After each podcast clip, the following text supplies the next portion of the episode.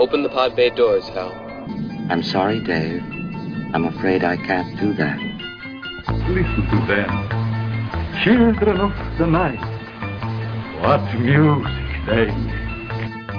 What an excellent day for an exorcism. You wouldn't be able to do these awful things to me if I weren't still in this chair. But you are, Blanche. You are in that chair.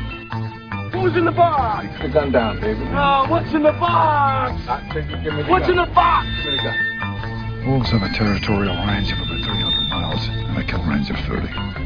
If we're close to their den, and if we're within that radius, then they'll come after us. How can we tell if we're close? We can't. What in God's name are you talking about? The son, Mr. Thorne. The son of the devil. Let him say. He must die, Mr. Thorne!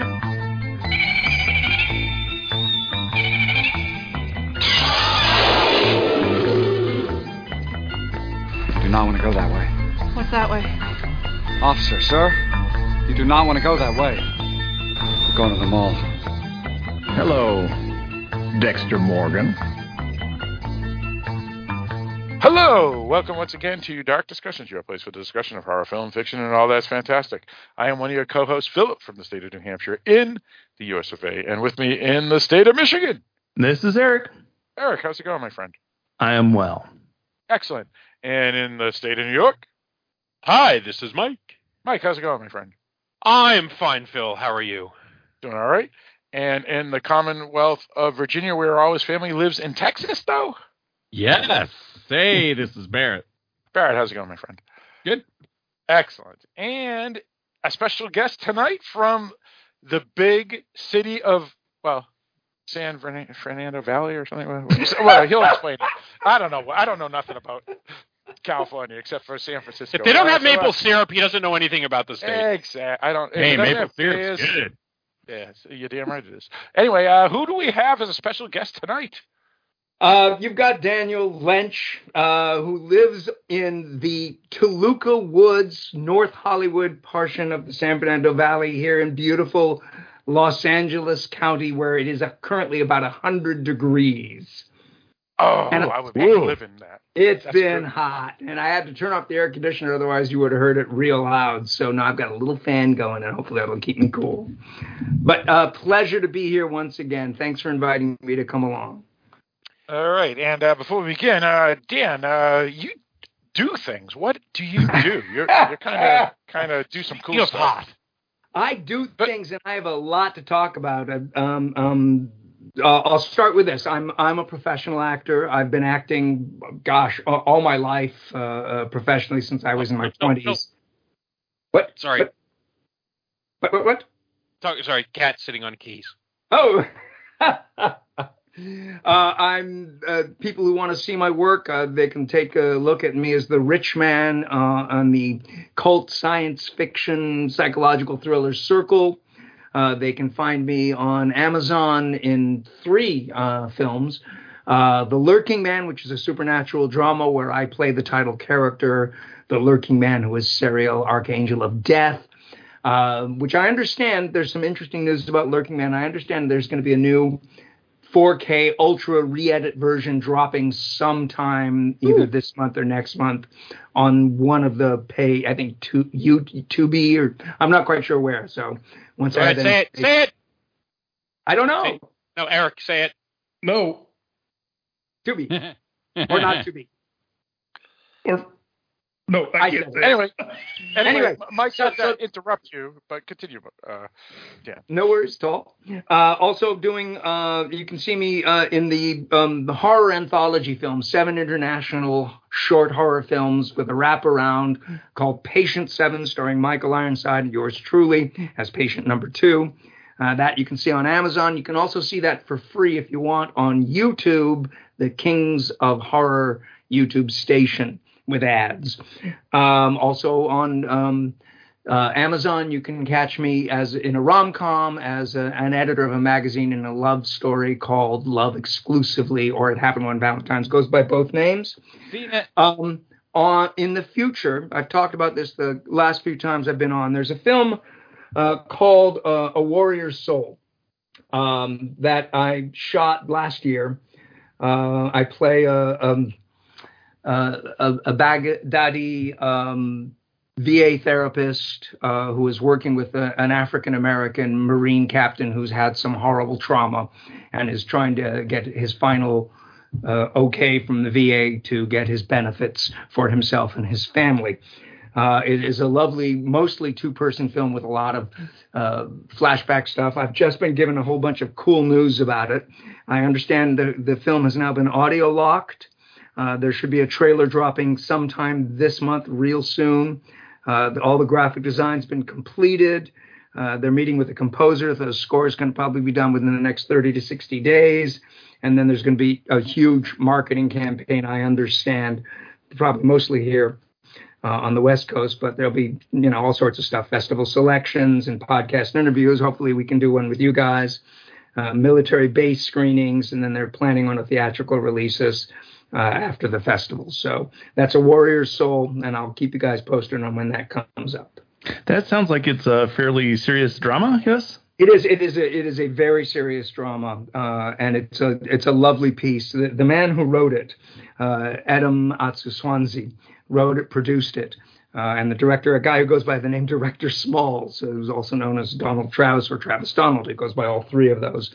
Uh, they, anyway, Adam wrote this gorgeous script, and he stars in it, and he is an outstanding actor. So working one on one with him it was just a, a, wonderful experience. And it's a lovely uh, drama. It's it's wonderful and, and interesting. And where do the aliens come in? And there are no aliens yet, but they're thinking of doing a sequel where the aliens do land. so just demonic possession then? Well, there's just yeah, of course there's demonic possession. It, it, it's a drama. what about Saran wrap? There's no Saran wrap. I've told them I only do that once. No, they just do. Man. No, they do. They they switch to Mylar. They got a bigger. I was going to watch it, but you know, it's funny. Uh, um, you're, you're referencing my role in Patient Seven, where I was terrified of, of Saran wrap. For those who haven't seen it, uh, but somebody sent me uh, a meme of another guy uh, in, wrapping up in Saran wrap, just ripping it off in total terror. It made me laugh. I can't remember who sent it, but it was really funny. Uh, and then uh, another piece of, of, interesting news, and then I'm done talking about myself because I'm basically pretty boring. Um, there's a, a film uh, that's kind of made a, a big. It's it's supposed to be good, a major motion picture. It's called Steal Away, and it's about the Jubilee Singers and what happened uh, with the Southern Cross at the beginning of the Ku Klux Klan uh, after the abolition period. So it's it's a very um, interesting drama. It's epic. It's huge, uh, and I have been asked to do one chem read um, and for those who don't know what a chem read is, once you've done your audition, if they like what you're doing, they ask you to come and read with other actors to see how you match uh, on film. So I've done one chem read with one of the female characters. I'm up for one of the leads. Uh, and I asked to do another chem read sometime in the next week or two with another one of the major characters. So it's called Steal Away. You can find it. It's all over social media. It's a really interesting story. Uh, and it's um, it's it's made news here in Hollywood because the producer, writer, director, a man named Stephen Blake, uh, basically bucked the Hollywood casting system, he, which is known as Breakdown Express. And he basically said uh, they told him he couldn't cast as he couldn't be in Breakdown Express and cast on social media. And he said, "Well, I want to cast on social media. I want to make it available to every actor I can find."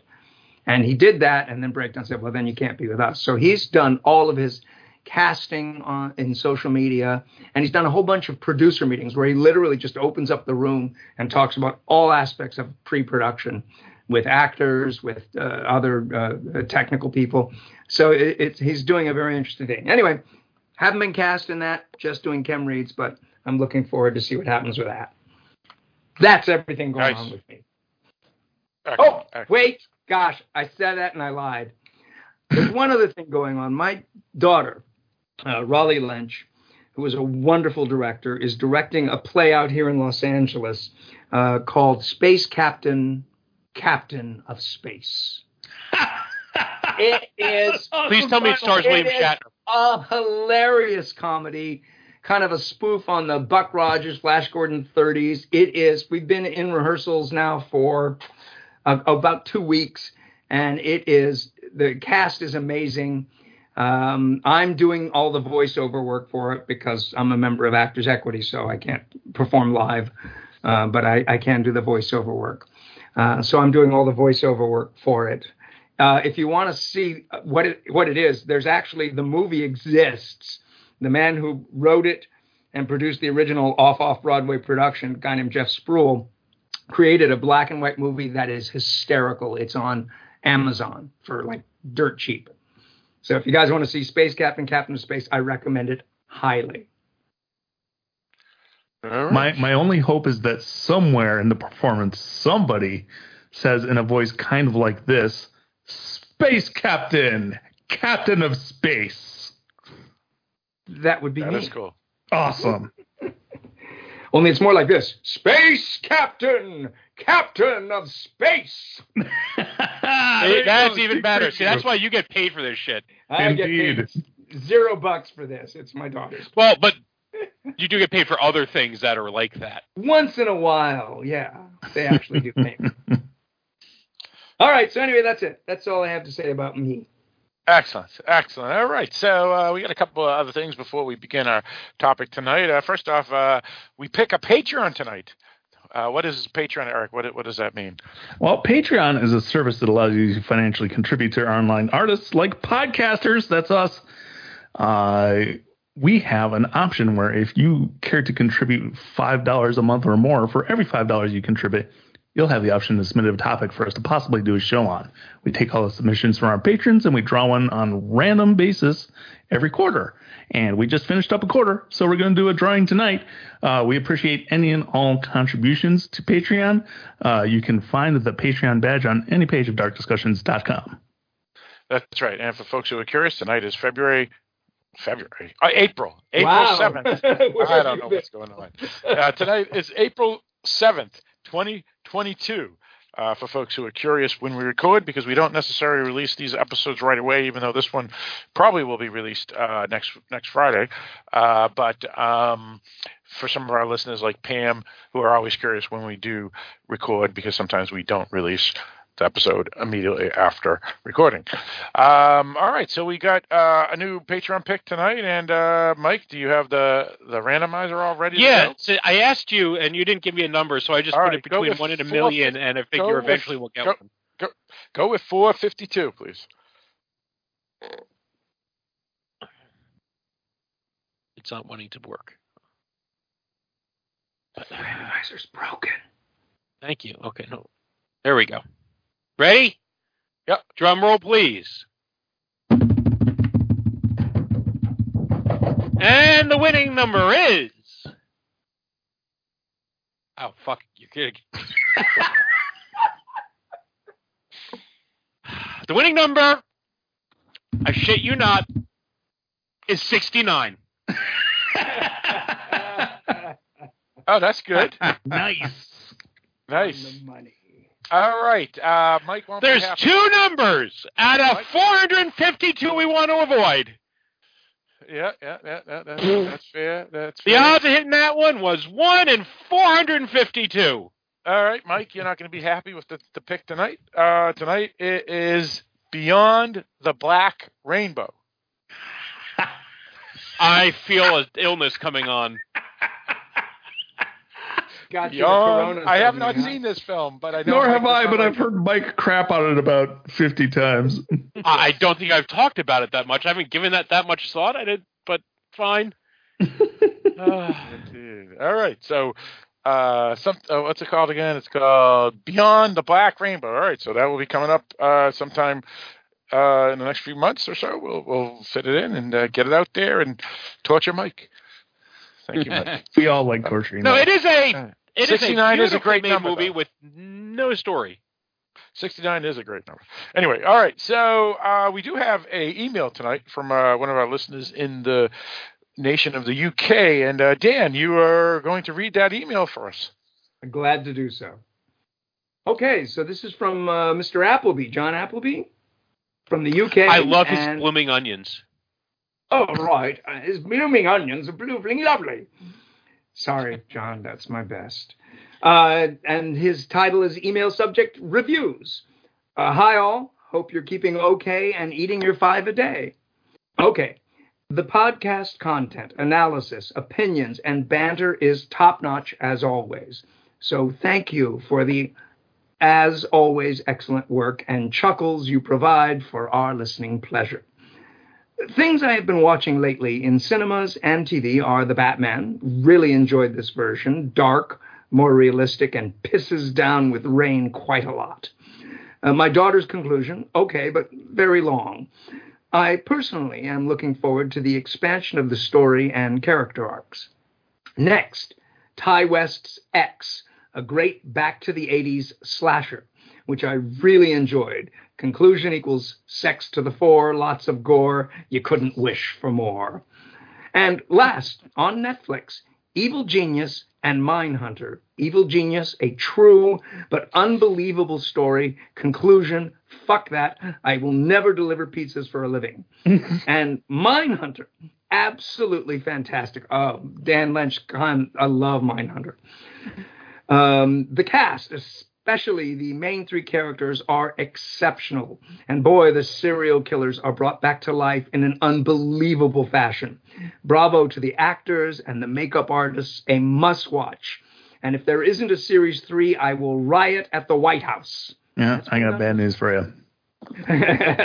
That's it from me for now. Take care, all. And to quote the legendary Irish comedian Dave Allen, may your God go with you. John Appleby from the UK. Thank you, John. Very good. Well, my parents actually saw Dave Allen in concert in Boston, as a matter of fact. right. Very good. Very No, good. but, uh, I have uh, watched all the Mindhunter there is, um, and I enjoyed it quite a bit. But I'm afraid Uh, it's brilliant. uh, that It's is brilliant. all there is. They have officially canceled that show. Yeah, they said it was done. Yeah, and I'm, you know, I'm glad. I, I, I'm glad with it. I, I, I think they ended well, and I, you know, I it didn't need to go on. I mean, I, they, they teased, you know, the next serial that they could have, but I'm, I'm, I'm really glad that they just let it go because, damn, that's a fine show. Uh, it was a fine show. My problem is, uh, this is a part of the, the, the, the bane of modern storytelling where they have to do multi-season arcs. Is they do that whole like BTK thing, Yeah, like, Yep. and now if you're trying to watch it, it never has any payoff. right. Um, yeah, of course. So it just feels weird. I'm like, I'd almost wish like they could just go back and edit that out because now it's going to stick out like a sore thumb. True. Right. Or give them one more season to wrap that up. But I would prefer that, yeah, but my way is cheaper, and sadly that's what Netflix does. well, it, it, it probably just didn't bring in the audience that some of their shows did, unfortunately. Well, but and Netflix is known for this. For the, Yes, they're known yeah. for two Yeah. seasons out. That, that's what they do. That is true. That is true. All right. It's uh, it's such a weird thing because they will throw literally like billions of dollars to Adam Sandler, to make anything. yeah, and then they get a show with a following, from, and then from they, uh, Ma- Manchester, New Hampshire, ten miles away from me. No, but they, they they don't they don't want to they don't want to spend past the third season for almost any show, and it's it's ridiculous. I will state this: me and Eric, along with uh, you, Mike, on one of the two episodes, and MJ Preston did uh, two episodes on the show. So, uh, Yeah. Farmer Dark Discussion. yes, we did. I don't even remember that. Oh my god. Yeah, which is why I was wondering why you were pointing out that you watched every episode because we all did, because we did an episode on it. With MJ Preston. Oh my With god, MJ my memory's going to crap. Well, MJ Preston is a Get perfect guy to do it, do that, given his uh, serial books. They're- His Yes, serial killer indeed. books are, are outstanding. Yes. Indeed. Yeah, I mean, in fairness, there are movies I will forgotten I've watched until, but like if you just give me the title, because you know a lot of the movies we watch have like generic titles like Dark, Like oh, Murder, Or like tonight's movie. or and, and, and like that have no connection to a story. But like once I like, okay, would you give me a plot description? I'll go, oh, okay, yeah, I remember doing that. But certainly when it's an entire TV series, I don't think I've ever forgotten watching an entire TV series. I didn't forget watching it. I forgot talking about it. Right. Yeah. Or talking Yeah. about it. Yeah, yeah, yeah. That's true. Uh, uh, you got to give Eric credit on Eric credit on that. It, it was Yeah, I- it was the podcast he forgot, not the not the show. Yeah, the only thing that I think I ever run into is like when it's something that we've talked about on the podcast but didn't actually do a full episode on. All right. Well, let's either way. let- Let's let's get into our topic tonight, uh, so we can uh, uh, entertain our listeners and say humorous things, as Mr. Appleby said, and go with you, Eric. So, uh, what are we going to talk about tonight? Tonight, we're going to be talking about the 2020 sci fi horror movie currently available on Hulu, Come True.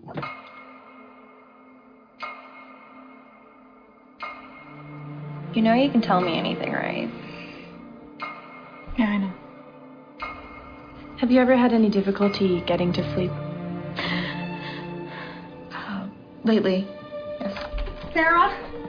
Have you ever been diagnosed with any sleeping disorders? Sleepwalking, night terrors, insomnia? I used to sleepwalk as a kid, but I haven't in years. What are you studying? I can't tell you that. It's a nightmare. Are we ready?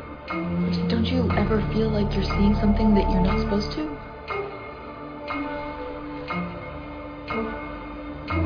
Is this your first sleeping clinic? Do you feel well rested? For some reason, we always figure out a way to simply discount them as just dreams. If I show this to you, you cannot tell anyone. Listen to me. You, I think your science project is fucking me up. What did you think would happen? Wake up. There. Sarah, are you okay? No, I'm not okay.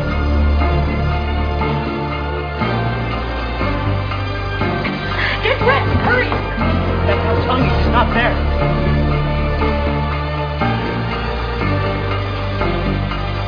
Run!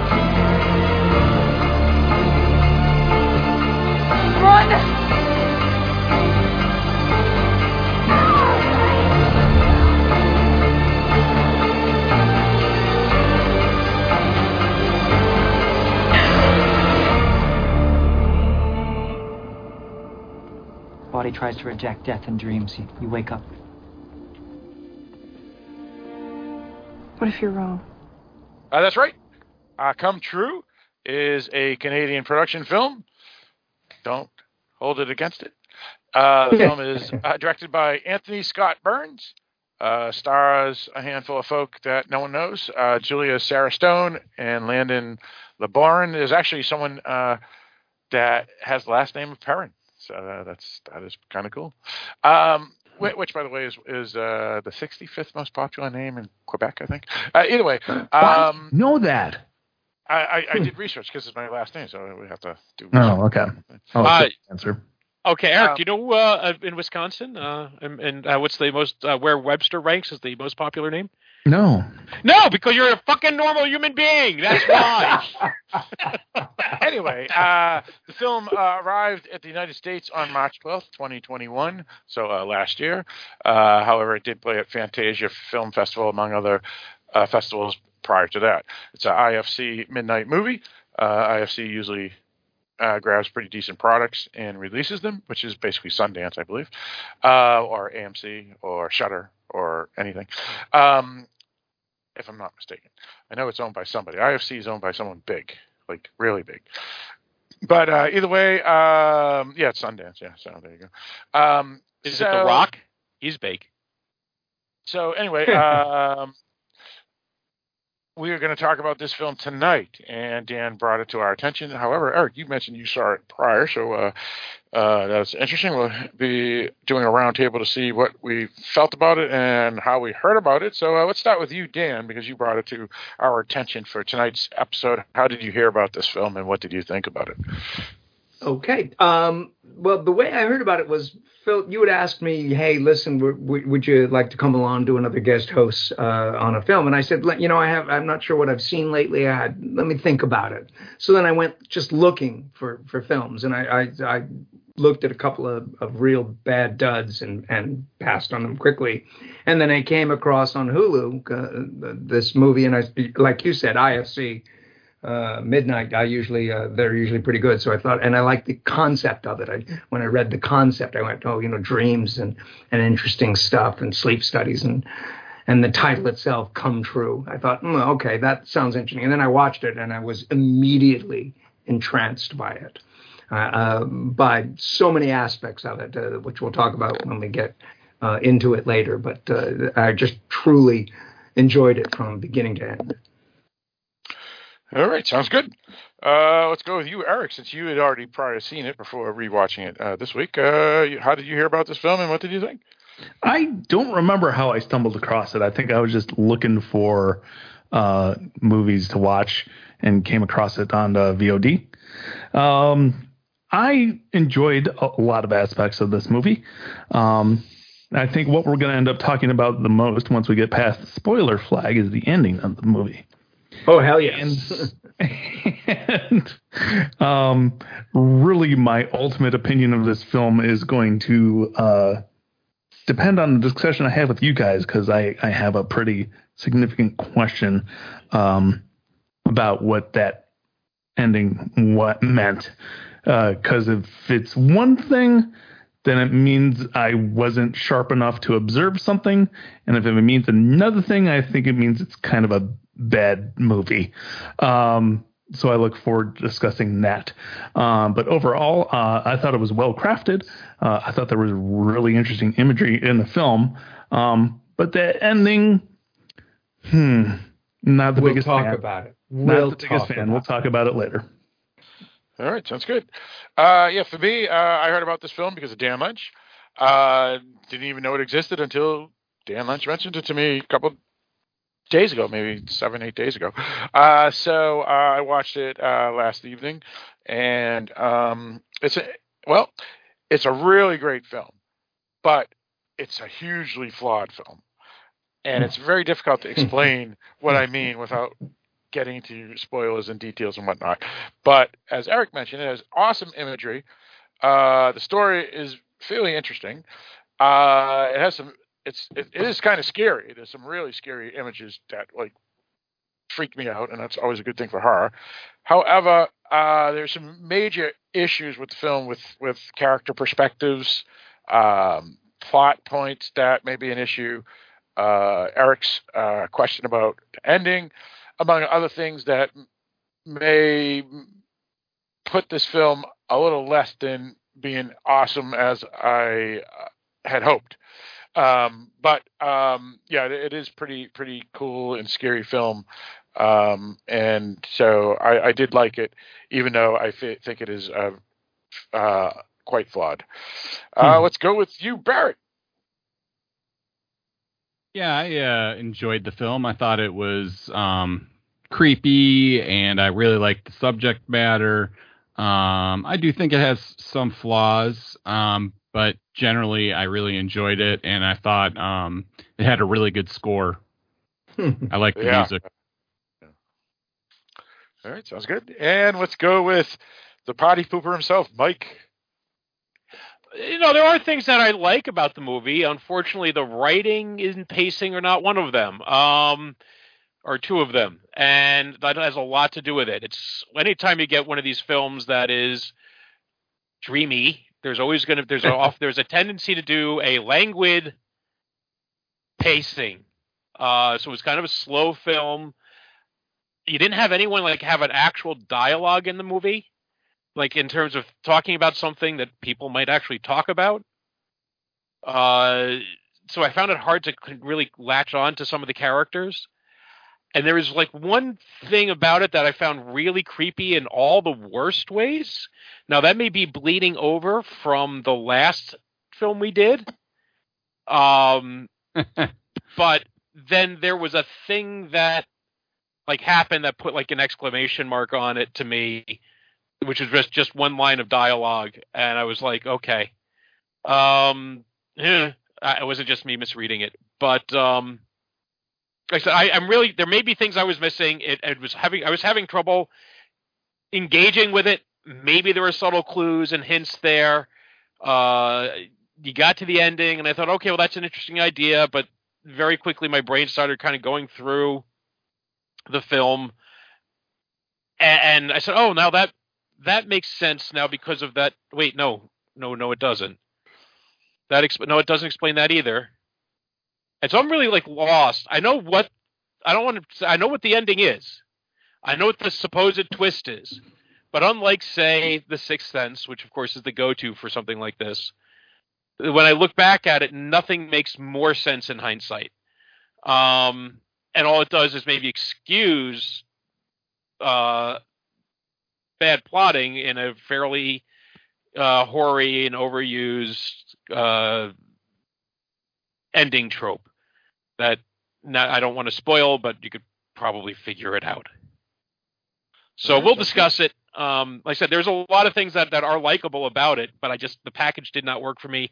And as I've said now for I think three or four of our last five films, this is not the kind of film that I that that usually works for me. All right, sounds good. Um, all right, with that stated, uh, Eric, do we have a wiki? Wiki, wiki.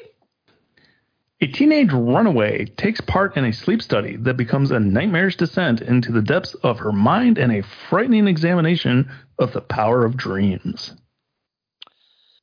All right, sounds good. Uh, I guess that is okay.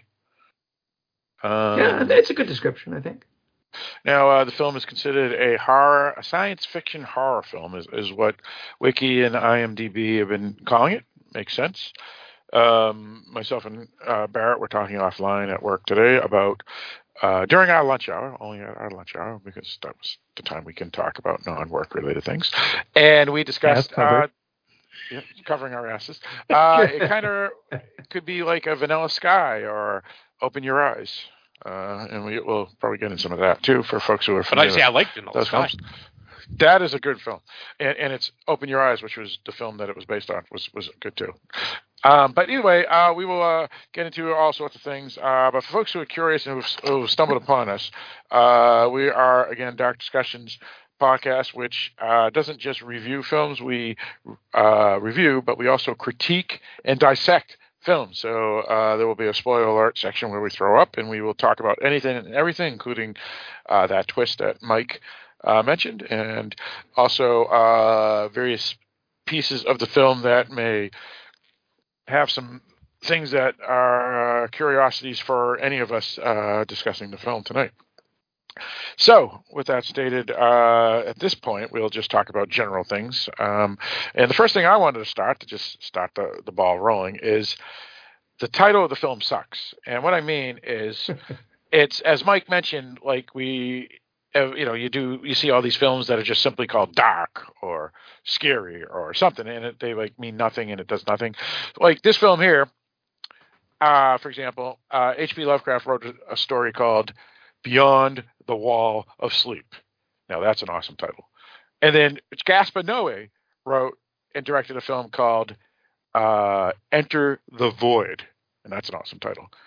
But this film's title, unfortunately, is very generic, and that's probably the reason why, uh, except for Eric, uh, the the rest of us on Dark Discussions podcast missed it when it came out last year because come uh, true, you know, that's just so generic. You, you could. I gotta right agree with you. It is a pretty crappy title. Well, Well, it doesn't also even- When you mentioned last week that we were going to be doing this, I had to look it up because the title was not memorable to me, even though I had watched the movie. Yeah, that's bad. I know what they know, were. when it's, tr- um, I know what they were trying to do with the title, which which Yes. has to do with the the general scope Right. uh, of, of, of the you know the collective unconsciousness and, and and Jungian analysis, which is this movie is steeped in. So I think that's what they were trying to, you know, talk about the self uh, in in Jungian terms, and that's why they came up with the title. But I agree with you, the title was not memorable. And matter of fact, when I first saw the title, I went, uh, I don't know. Yeah, I mean, one thing I'll say about a lot of those titles, like The Darkness or something, you at hmm. least hear it and you go, that, that's a horror movie title. That is generic horror movie title, but it is a horror movie title. Come True, I, I, I'm expecting like I don't know Well- Reese Witherspoon. I don't know. It doesn't it doesn't make sense until you read the blurb. Once you read the blurb and realize, oh, sleep study. Oh, I get it. Dreams Yeah. come true. Oh yeah. and, and even if they'd gone with say dreams come true make your make your dreams come true something that's going to piss off the disney corporation something like that it's just uh you're like yeah it still doesn't work Uh, it's just, uh, and especially since be, partly because of the title partly because it's a horror film partly and and there were there were definitely some nice horror nods that i appreciated Um, I'm expecting the dream to come true at some point, as opposed to the uh, Yes, reality not being true. How about that? That's that that that's it. Actually, is not be true. That's actually the, the title is are, actually there are moments there are moments mike in, in, in the film itself where they it looks like they're going that direction yes, Like, and they don't. coming through they, they they they they go a few times they go to that place and then and then nothing so so yes i get your point So and and and I pre- like I said, and I and I do appreciate like what they were trying to like. I do- I did not get any sense of suspense in the scenes that I think where they were trying to build suspense, and maybe that's me. I was going to say Um, it might be because you're dead inside. I, I actually think I, I think part of it is just that um, you kind of need to empathize with the lead character, and and just because of me and my background, when you set up the sleep study thing, I kind of find myself on the side of the researchers and seeing it from their point of view a little bit more than the point of view of the subject. Um, and I found this like this the idea is engaging. I found myself wanting to know more about the experiment, and I didn't care so much about her story. Yeah, the Um, experiment was so cool. It was an interesting idea, and I thought the Yeah. revelation was was of the original revelation as to what the experiment about was pretty brilliant, creepy, ethically questionable. Yeah, uh, but which pretty they did well pretty which they did well yeah Yeah. Well, Uh, honestly, I, I don't know if it's eth- ethically questionable, and I'll tell you why, Mike. Because all they're doing is well, oh, okay, I see what you're saying. Never mind, I- I'll take that back. It's ethically questionable in the sense that you can possibly uh, understand people's thoughts and opinions without their actual consent. So that's fair. Okay. Right. Right. yeah. There, there are reasonable expectations when people volunteer for an experiment. Sure. You know, if you volunteer for something to treat back pain, you know you may get an experiment to treat back pain. You know you may get a placebo. That's within the normal boundaries. Someone saying we want you to do a sleep study because we want to read your mind. You know, that, that's like kind of going outside as a violation of privacy, in, in my personal opinion. Um, Yep, I concur. that beyond what a person signing up yep. for this would expect. Yeah, that's fair. A- again, it doesn't matter based off of the ending, but we'll discuss all that later.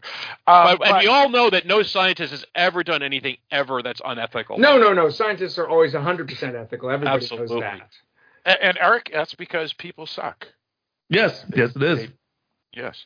Now, um, the major problem I had with this film, even though it was, had some awesome imagery and a cool idea, is that they changed the perspective of the characters multiple times. In other words, we have our lead character, as Mike mentioned, who he didn't like, which is fair. And I didn't say I didn't Yeah. like. I just didn't didn't didn't connect connect with her in the way. I- I'll, I'll take it back. Uh, a character that that just didn't resonate with Mike, and that is fair. Now, the problem with the film, especially based off of the ending and the twist and all these other things, they changed perspectives of characters many times in this film, and there was no reason to do it. Well, and that's actually one of my big questions about the movie, Phil, and it all depends on how the ending is interpreted. Okay. which No, we can't fair. get into without yeah, yeah, spoilers can't get. Right, gotcha, gotcha. Yeah. but so can i say something about, about this course. because of course.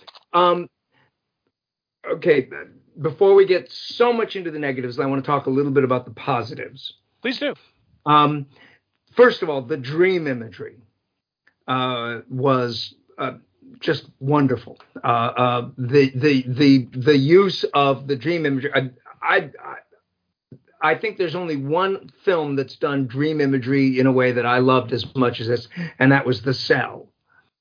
Which, Okay. I which- think this was better than the cell.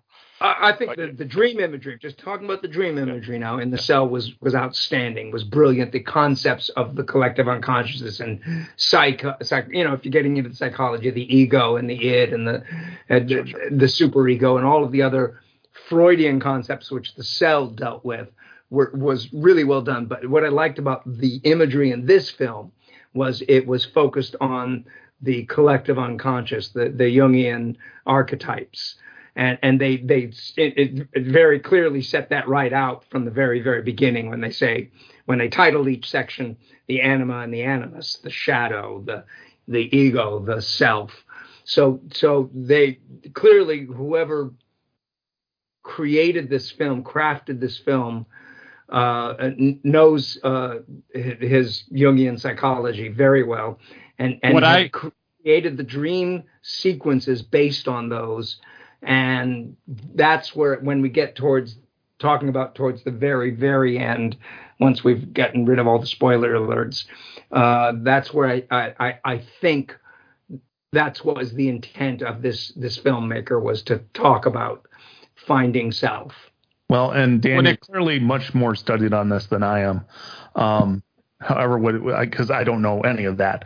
but uh, what came into my mind while I was watching the movie is those those shadowy figures. Um, to me, I was trying to make the association with uh, sleep paralysis, uh, where I've heard that people that suffer from the sleep paralysis often see uh, a shadowy figure standing over them while they were unable to move. Yeah, I think it uses that, and I also think it flips the script by the end of what you're talking about, Dan. So it it kind it's it's not even what you think it is when you get to the very end. Now, I, I would also like to add to Dan's point, which is unfortunately a negative to the same positive, which is um, none of these folks, except our, maybe our lead character, seemed to have necessary behavioral health issues. So when we see all these dream sequences, even from uh, the other dream candidates, and they're all dark and depressing and scary and freaky and, and like the ring. Um, that kind of made me roll my eyes just a little because uh, most of my dreams don't um, have tho- that type of imagery. So when I see the same these five or six dream people seeing the same scary stuff continuously every night, there was only two things I could think of is that the director writer was trying to influence us to feel scared or whatever and because it's a horror film or it's just poorly written and well they were dreams are just bad. handpicked. They were handpicked for the study, so they were going to pick people that had issues yeah with sleep. So yeah, I it wasn't think- a randomized group. right. It wasn't random. right. gr- If it was a random group, Man, I'd be like, get yeah, past that the makes spoiler sense. flag. Okay, so I, all right, then, then, then, then, then I, I didn't I didn't get that because again they didn't show like a room of like forty people taking a test and then okay you people can have to leave and you know so if they did something like that maybe maybe but maybe I just missed it and everybody else didn't miss that so Well, okay, that's right. obviously, there's. I, I, I do want to say this. I think, as you can see from the, the the discussions we're having already, this is one. This is a very polarizing film. Uh, it, it, it, it's polarizing in the sense that either it's something you're really going to like, or it's something, or you might like, or it's something you're just not going to like at all. And I, I think that's interesting. Uh, um, and obviously, for me, I, I, I like it because of where I come from and my understanding of what they were trying to do. Um, but before we go on, Phil, maybe we should kind of give a general concept of what the storyline is. Yeah, yeah, sure, sure. But I, I, I want to just say one thing based off Of what course. you said, which is weird about me, is that I love the film, but I was also disappointed with the film. So it's I'm just like somewhere in it's weird for me because I I mean Hmm. everything I saw in the film was like, oh my god, this is the greatest film ever, but so many things bother me too. So it's I, I don't even know how to explain it. So I'm polarized. Myself, I'm polarizing myself. Never You're mind. self-polarized. Yes, exactly, exactly. I got I got the the the neutrons and the electrons. Like, what's going on? I just I just got a picture of Phil standing around slapping himself. Sister, daughter, sister, daughter. Right, right. I mean, I mean, just to see see the figure with the, the glowing eyes, it's like this is the greatest film ever. And then it's like, oh, this doesn't make sense. And it's pissing me off. So anyway, all right. So um, now, Dan, yeah, you, you just mentioned something. Unfortunately, uh, because I was thinking about my own polarization. Uh, yeah, let's go ahead and give that description of the film. Who wants to do that? Do you want to do it, Dan? Sure, sure. I don't mind a bit. Okay, so a- as as the wiki said, it is this film centers on this young uh, girl who appears to be living homeless.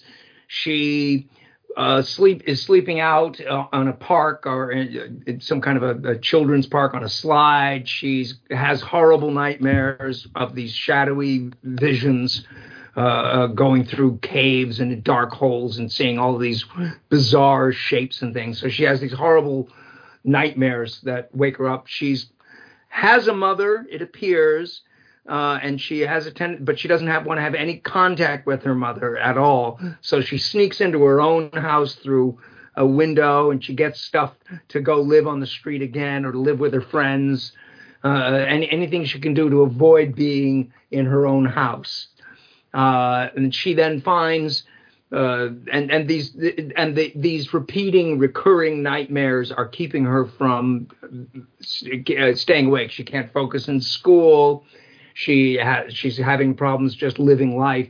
She she comes across a, a, a, a, you know on a on a bulletin board at the school a, a, notice for a sleep study program. She thinks what, you get paid. She's out. She has no money because again she's living on the street. So she thinks, all right, I'll just get some money and I'll maybe they'll figure out what the fuck's going on with my brain. So she goes and she joins the sleep study.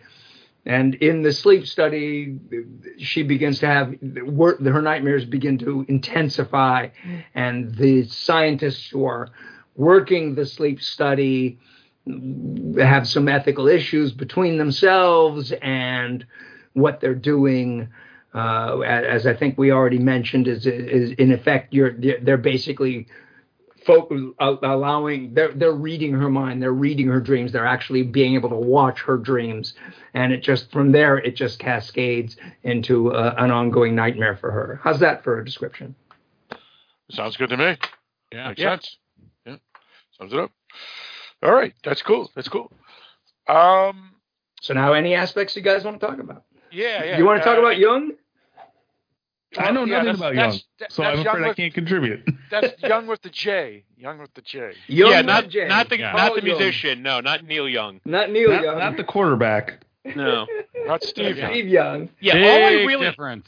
I, I mean, I had to take some basic psychology stuff for education when I was in college. I know about Jung in terms of like the idea of the collective subconscious, which is something I've never quite bought into. Um, but I think they re- they lean real heavy, and you have to lean like 130 percent into the collective unconscious to explain, I think, some of the stuff that happens in this film. I, I very much agree. I, as I said, I think that was the, the filmmaker's intent. I mean, they, they started there. They started where, from that concept, even all the way through to the very uh, twist ending that we're going to talk about later.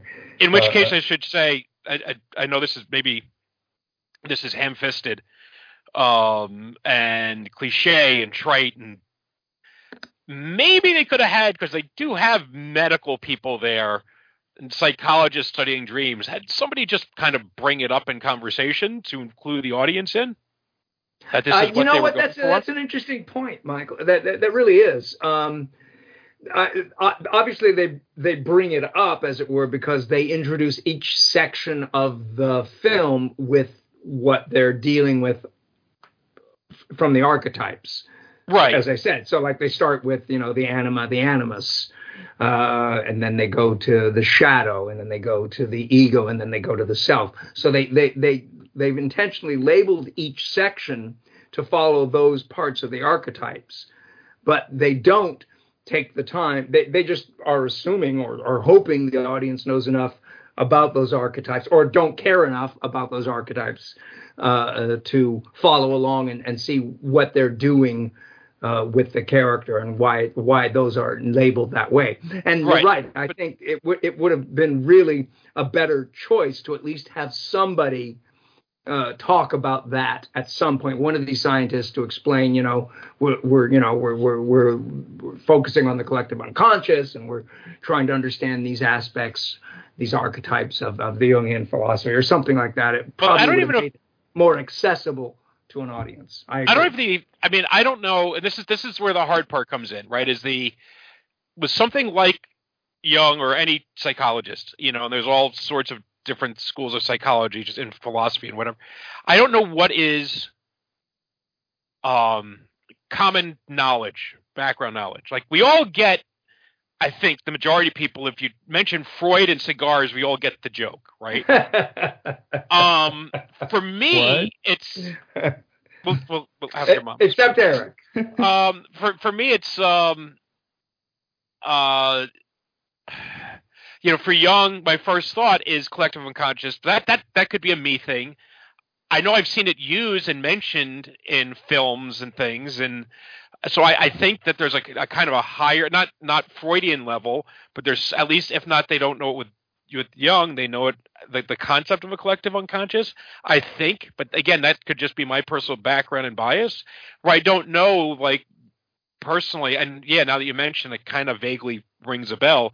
I don't know that most film goers are going to go, oh, animus and anima, collective, you know, the, the No, uh, Jungian archetypes. Oh And my that God. be why it appealed to me because I know those. I, I read a, a series Right, of books, the World of Wonder series by Robert Graves, and, and which introduced me to, to those archetype concepts, and so I, I've always loved them. So I agree with you. I, I agree. and that helps. And it's and then it, the question is, how do you incorporate that explanation? Like, I don't. Did they have to explain the Jungian archetypes? It's just to me for the plot to make any sense, and I, I'd still argue, personally, for me, because I don't entirely buy into it, is that it doesn't. Um, it's the only way to explain what happens in the plot, and that's my biggest issue. Is when they give the reveal at the end. We we were past the spoiler flag. I want to be clear. we have not spoiled. We have not put We up have a not given spoiler a We have yet. not. Okay. Okay. Uh, that the only way to explain it is with a Jungian uncon- uh, collective I, unconscious. I totally agree. and so that's what makes it necessary, as opposed to things like knowing animus and anima that enriches the film, as opposed to something that just requires you to understand it to make sense of the film. Yep. I think that's a very valid point. And I would say the major failure of that film, which I still love.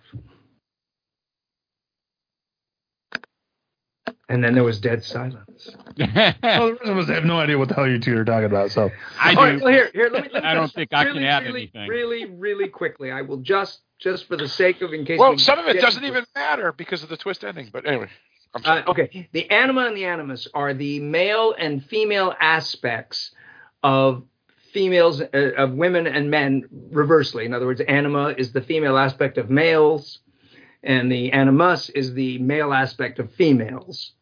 The shadow is what most people think of as the the unconscious, the the the the, the, the things that we that we hide from ourselves, the things that are not in our conscious mind. It's the subconscious and the, the unconscious concepts that we just don't that we hide from often, which is why it's called the shadow.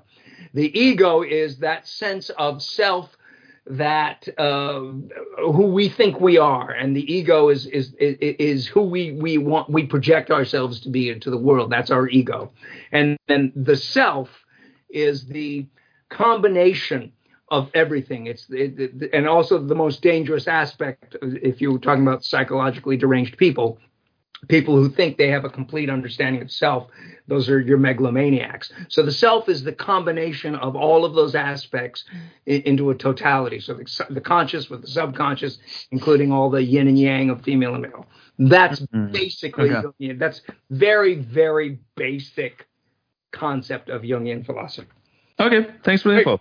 sure All right, sounds good. Um, all right, so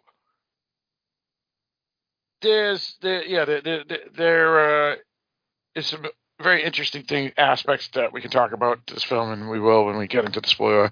Is there anything else that we want to talk about that isn't spoilery? That's just ge- general uh, stuff. I Uh, am rearing at the starting block, waiting for the spoiler flag to go up. Yeah, this is right. this is we say this so often, and I don't know that there's ever a movie that it has been more true than this. You can't really talk about it until you drop the flag. I think that's that may be very very true. I'm I'm trying to think if there's anything else conceptually that doesn't require a spoiler flag before we drop it. Um she gets into a physical relationship with one of the scientists. Yeah, Uh, that's a spoiler thing. Wait, is that? Is, is, I mean, I don't know. That's technically, but yeah, there's a relationship there um, that happens. I mean, most films have a romance, so I, I wouldn't say that's a real spoiler, but yeah, there's some stuff with that I had Wrong. issues with. Right, and, and, and I'm just trying to really- think real general concepts before we get in spoilers. So I think that's one of the general plot concepts. Um, and she has a friend who she confides in a lot. Who she sleeps at her house, and then she kind of the friend kind of disappears. Yeah, she disappears completely. Yeah, well, there's a reason for that. Yeah. And let's see. I The that's- the I- friend, friend is uh, non-sexual female relationships. Is Correct, a non-sexual female relationship, just a a, a buddy uh, who works at a. I I couldn't understand. I didn't get whether she worked at the club or I, uh, hung out at the club. Yeah, yeah, that's true. I'm not sure either, but but she she has something association with a dance club, uh, one of the ones like rave and and club house music stuff like that. Right. Yeah. I think that might be it uh, as far as anything we can talk about generally. Does anybody else think of anything else? Uh, oh, uh, that the the girl uh, runs away from home. Right, as I as I said, she she seems to be like she just she li- she's living either on the street or she's living with her friends and she's sneaking into her own bedroom to steal things and when her mom calls her out she disappears out the window so she And has, yet she still goes to school, and yet she still goes to school which is Well, just fucking only- bizarre to me.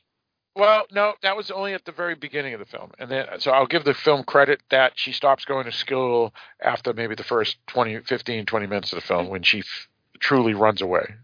And well, I I'm don't just saying know it's just it's about the- bizarre. this movie Oh. until I know how to interpret the ending. Well- because that's going to change everything about how I perceive the rest of the movie. But but I, Mike, Mike, you do have a fair point. Uh, at one point, I was thinking that this film kind of reminded me of It Follows, where the parents aren't really there, but Right. it's, it's, it's not done well. Like It Follows. It Follows was it was oh it follows was brilliant Well, Yeah, was one of the things, like I'll say, one thing I problem I had with connecting to this character, this lead character, is that she is a cipher for much of the film, at least to me. Hmm. Um, That's I'll even go so far as to say the first shot of the film, or not the first shot, but the first shot of her in the film, is she's sleeping on a playground slide, I think. yep that is correct. And so my first thought, I couldn't tell if it was a young woman with a short haircut or a very young boy. That was like the first thing I wasn't sure of. Okay. Now maybe that was me. Um, uh, I yeah I, I I knew she was a, a young girl um, I was pretty sure. I mean, um, that that lasted like just from the first image. It didn't take very long. And then I was wondering because, like you mentioned, the non-sexual relationship with her friend. mhm. Partly because she's a runaway, you know, and she has a short haircut, you know. Uh, but look, I've certainly seen it. You know, I've seen it in my students where you have students who are you're like, why is she running away? And given the climate we're in right now and the frequency of seeing these stories, the idea that it might be a sexuality thing, that she's really close with this girlfriend, I was like, okay, which where I'm trying, are they going there with it? Uh, so I wasn't entirely sure where where she was as a character, but really, I don't know why. Why did she run away? You have no sense of her history, of her family, of what's going on, what's she running from. I I agree Uh, but I think that was intentional Well, it makes sense that you don't necessarily know that I mean, Once I, you I get think to there's the a reason why that's the opening shot. Uh, why, right, it yeah, I- with, why it starts with the dream sequence and goes to that opening shot, and then to what happens immediately after that opening shot, her crawling Right. into her, her own bedroom window. I think Uh, there's a reason for that. Un- Until the ending, I just assumed it was a behavioral health issue. To be honest, I But- think you're right. Well, and it Uh, might be, but it's it to me. And again, the idea that they explain it after 90 minutes Yeah. is is fine from a explaining it point Well- of view. But as a viewer, I want to, I do want to connect Well- and understand who these characters are. So waiting that long to kind of get to that, I think to me, for at least for me, was a detriment to the film. Right. At least in Well- hindsight, because again, I was having trouble really connecting with who this person Well, is. Well, as Eric has said in some other films that we've we've talked about, he, he, you Eric have said it doesn't matter because it didn't happen, type of things. And well, and that's what I need to talk about. So let's put up this one. but before you do, I think I think Eric's right. I think we're almost there. But but I think the very fact that what Mike said that it, she's a cipher. I think that's they want her to be a cipher. They want you to try and figure out what the fuck is going on with her. Right. But they trick us because they change perspective to other characters that, in my opinion, based off of what happens in this film, should have never happened. And it was just- it was it was a weak weak trick I felt by the writer director. But we'll we'll talk about that. So are we all right to throw up the spoiler alert? And but, like, can I just comment on one last thing? Sure. Um, the the lead scientist behind this is a guy named Dr. Myers. Yeah. Now, when I first saw Dr. Myers, I immediately thought he's a George Romero reference. Because Yeah, if you've ever the- seen George glasses, Romero, sure. he's Yeah. wearing the George Romero glasses. And then I thought, well, wait a minute, this isn't a story about sleep deprivation or sleep studies. I was and, thinking Cronenberg. and it's more of a I, I thought Cronenberg as well. Yeah, it's funny. And, and but then what do they do? They have an important scene, or, or what leads into important, with her in a movie house watching Night of the Living Dead. True. Yeah, yeah. You know that a character's name is Riff, which I th- I was like, think, what are the fucking who the fuck names a character Riff? And then he brings it around and explains that it's a reference to Riff Raff, the lab assistant from Rocky Horror Picture Show. So there are little nods, and even the do- name Doctor Myers might it's either maybe it's a uh, a nod to this Saturday Night Live comedian, but could be Or a it's nod Michael like, Myers. to Michael Yeah. Myers, right? So there are little nods in there, and I appreciated those. So, like I said, so at first I thought Romero, but I said, well, if he's trying to make Romero, Romero, you know, would have a beard. You know, he didn't. Um, but then, like, then I see Night of the Living Dead. I said, nope, that was totally a Romero look. I thought he was going for. Hmm. Um, but yeah, Cronenberg could work it just as well. So yeah, there are little nods if you're a horror fan. Then there may be more that we missed um, that are seated in the film that are interesting to watch. Or that, And and I, I just before we we move on and, and before we throw out the spoiler flag, I just want to say this is one of the reasons I love uh, sharing these podcasts with you all because I just love the way the analysis and the critique and the dissection of films. The, that that's always it excites me. So for whatever that's worth. Cool. Thanks. and and again, like I, I don't, I think we all get the sense here. I'm not the biggest fan of the film, Sure. um, but it's also, but this is why I like having these discussions. One, you can dig up some nuggets, right? Like between your couch cushions that you've that you got lost and you still Or the litter pan. pulled. Um, but um, you can find things that are still interesting in it, and you can have different points of view and still respect that. You know the why somebody appreciates it or doesn't, based on Yeah, that and, and I absolutely respect everybody but you, Michael. So that's that. No, that's fuck off.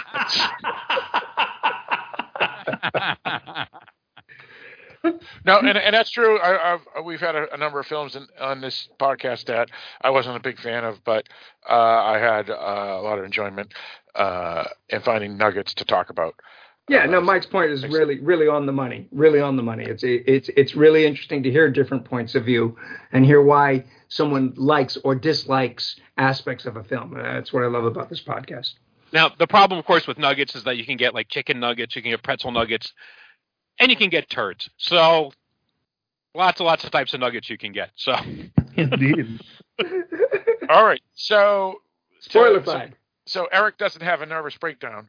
Are we Thank able you, to? God. Yes, I, I was about to text you and say, "What the hell's going on here?" Eric? Um, are we able to uh, throw up the spoiler finally? Please. yeah. Please. All right. I'm All right. begging you. All right, let's let's do it. So I don't know. this This point, is kind of fun, Phil. You should keep it going. well, I don't want to torture Eric continuously. Um, so you, you should want to torture me. I do it to you enough. Yeah. True. That is true. Very true. Um, all right, so uh, at this point in the podcast, uh, for folks who are curious, we are throwing up the spoiler, so we'll talk about anything and everything that we want to about the film, including spoilers. So if you have not seen this film, uh, you can go and uh, rent it anywhere, or you can see it free, at least at the t- time of this podcast that we're recording for 7 2022 on Hulu. Uh, but if that doesn't concern you, you have been warned. All right, so the I'm sorry. alert Did is you up. just say seven twenty? I said 4 7 20. Oh, 20 I got it. Okay, four seven twenty. Okay, cool. Yep, yep. Yeah, yeah. I should have said April seventh, twenty twenty two to make. No, I, I got it. Yeah, yeah. Wait, All wait right. a minute. I'm uh, yeah. To, uh, are Cana- to, does anyone know? The, like the do the Canadians? I know the British do it backwards. Do the Canadians do it backwards too? I don't know if Canadians use the European. Phil, do you know? Uh, I, I do not. I, I, I, I would think they would not because they're so close to the U.S. and they've used U.S. films and all that more than probably any. Yeah, but they but they world. spell color with a fucking U. Yeah, that's true, and, and they do that net metrics thing, which whatever that means. Yeah. So they could very well use the that rest of the world except for us uses. You're right. Liberia. That's right, Mike. Don't forget Liberia. Don't forget Vermin loves Supreme. Yeah, All right, but, uh, spoiler flag is up. Please, for the love of God, let me ask my questions. I was Yo. in no way, shape, or form throwing that up there to further frustrate Eric. Just to be. Just happenstance. Eric, the Uh, stage is yours. All right, here's the deal. The first time I watched that movie, I'm going to spoil the ending right here. So we already threw up the spoiler flag. So real spoiler, spoiler, spoiler flag, because the whole movie revolves around the ending. The very end of the movie, um, our main character sees something delivered, a text delivered to her on her phone, which is an image that says, uh, "You've been in a coma for 20 years, and we're trying to communicate with you. We don't know where this image will show up. Um, please wake it's up." a twist. Yeah, it's a twist. But here's here's here's my issue is that when I first saw that the first watch a year ago, I was like, "Huh, that's interesting. I'm going to have to watch that again and figure out exactly where she went into the coma." Um, so upon my second watch just a few nights ago, I was really paying close attention to try and figure out where she slipped into the coma I can tell you the and answer I to that. either either I me completely missed it, or she's supposed to have been in the coma the whole time. right. That's And correct. if it's the Yes. latter, then that's uh, it- then I'm sorry, it's a poorly made movie. And I all full statements about the perspectives. Um, and that's why I posted the GIF that I posted in message group today. because uh, if anybody can tell me where she went into the coma, uh, in in the terms of what was happening as being presented to us on the screen, I think I would enjoy this movie a lot more than trying to swallow the fact that she was in a coma the whole time. Because if she was in a coma the whole time, everything we're seeing makes no sense. It was in a coma all along. It There's- was. well, and that- that is I think it would have been That's a better. fair. That's a fair point, Eric. That's the reason why I hated when they had the sleep experiment with t- the two men, and they just cut, and we never find out what happens. Uh, never mind the fact that they had the perspective of all those characters when they shouldn't have. Never mind the fact that um, And why would Uh, she be dreaming about being in a sleep study and then dreaming and waking up and dreaming and waking up when she's in a co- the whole thing makes no sense. al- also Yeah. also also also the technology um at first i was thinking okay they're going to do the the it follows where you just don't know really where we're at in the year of this movie is when it takes place but then you know they have cell phones and yet if she's been in a coma for 20 years and she's really 38 and not 18 the, you know she wouldn't have smartphones and she wouldn't have all Well, these tech but it, it could We be. don't know what year it is. Yeah, that's the, that right. We don't Yeah. Uh, know what year it is in the real Yeah. world. yeah Because I had Yeah. a couple of thoughts while I was watching the movie that like it may have been when she woke up in this sleep study and her eye started bleeding, or it may have been later in a hospital where she ended up getting up and, and sleepwalking or whatever that was supposed to be. Um, it- but but or like it may have been during the sexy vampire dream. I mean, maybe maybe, but uh, like I couldn't make any of those work because then there's other stuff that doesn't work, and and I think it's supposed to be she was in a coma the whole time, and Yeah. I just don't think I don't think it was Yep. fair. Um, that's correct No. That that's what i meant yeah when i Uh, said, I said Barrett, you seem to be trying to say something. Yeah, I'd like to say something about that. I mean, I understand your perspective, but I also think that um, I, I believe that she was in the coma the whole time, and I think it would have been better if they'd have stayed in her perspective. I think they're thinking that you know her mind is creating all this stuff like a virtual reality almost. So there are other things going on that she is not privy to, but are happening in her head. Well, the question is then: Is anything that happens in the study scratch that. Is anything that happens in the film actually happening? Like, is No, there a are I there people studying her? Right? Is there a head camera that she's watching? And I don't think there is. The only thing I think you could argue is that the other people in the study are real. That because she's connected to them through the great collective unconsciousness, they are Or- experiencing each other. But when they when they get woken out of their comas, that's when they quote leave the study. Mm. Or they're all part of a study uh, of coma patients in the outside. They're all connected to the machines, and when you see their dreams, you're actually seeing the real world. Hmm. See, all right, I'm gonna, I'm gonna, I'm gonna My retrospect.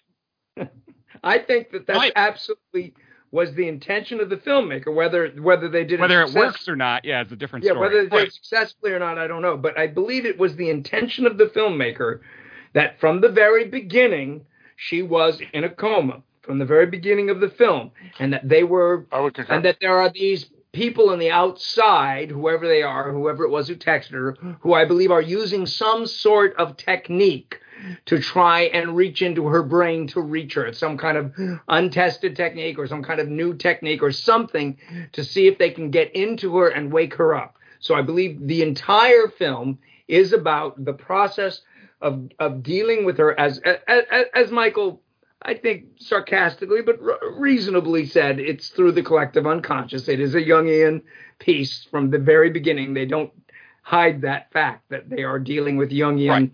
archetypes. So I believe my concept, and I think that's what Barrett saw as well, is that there are these people on the outside who we don't see ever unless they're bled into her dreaming and they become these personas within her dream but they are actually people on the outside who are trying to reach into her mind to wake her up.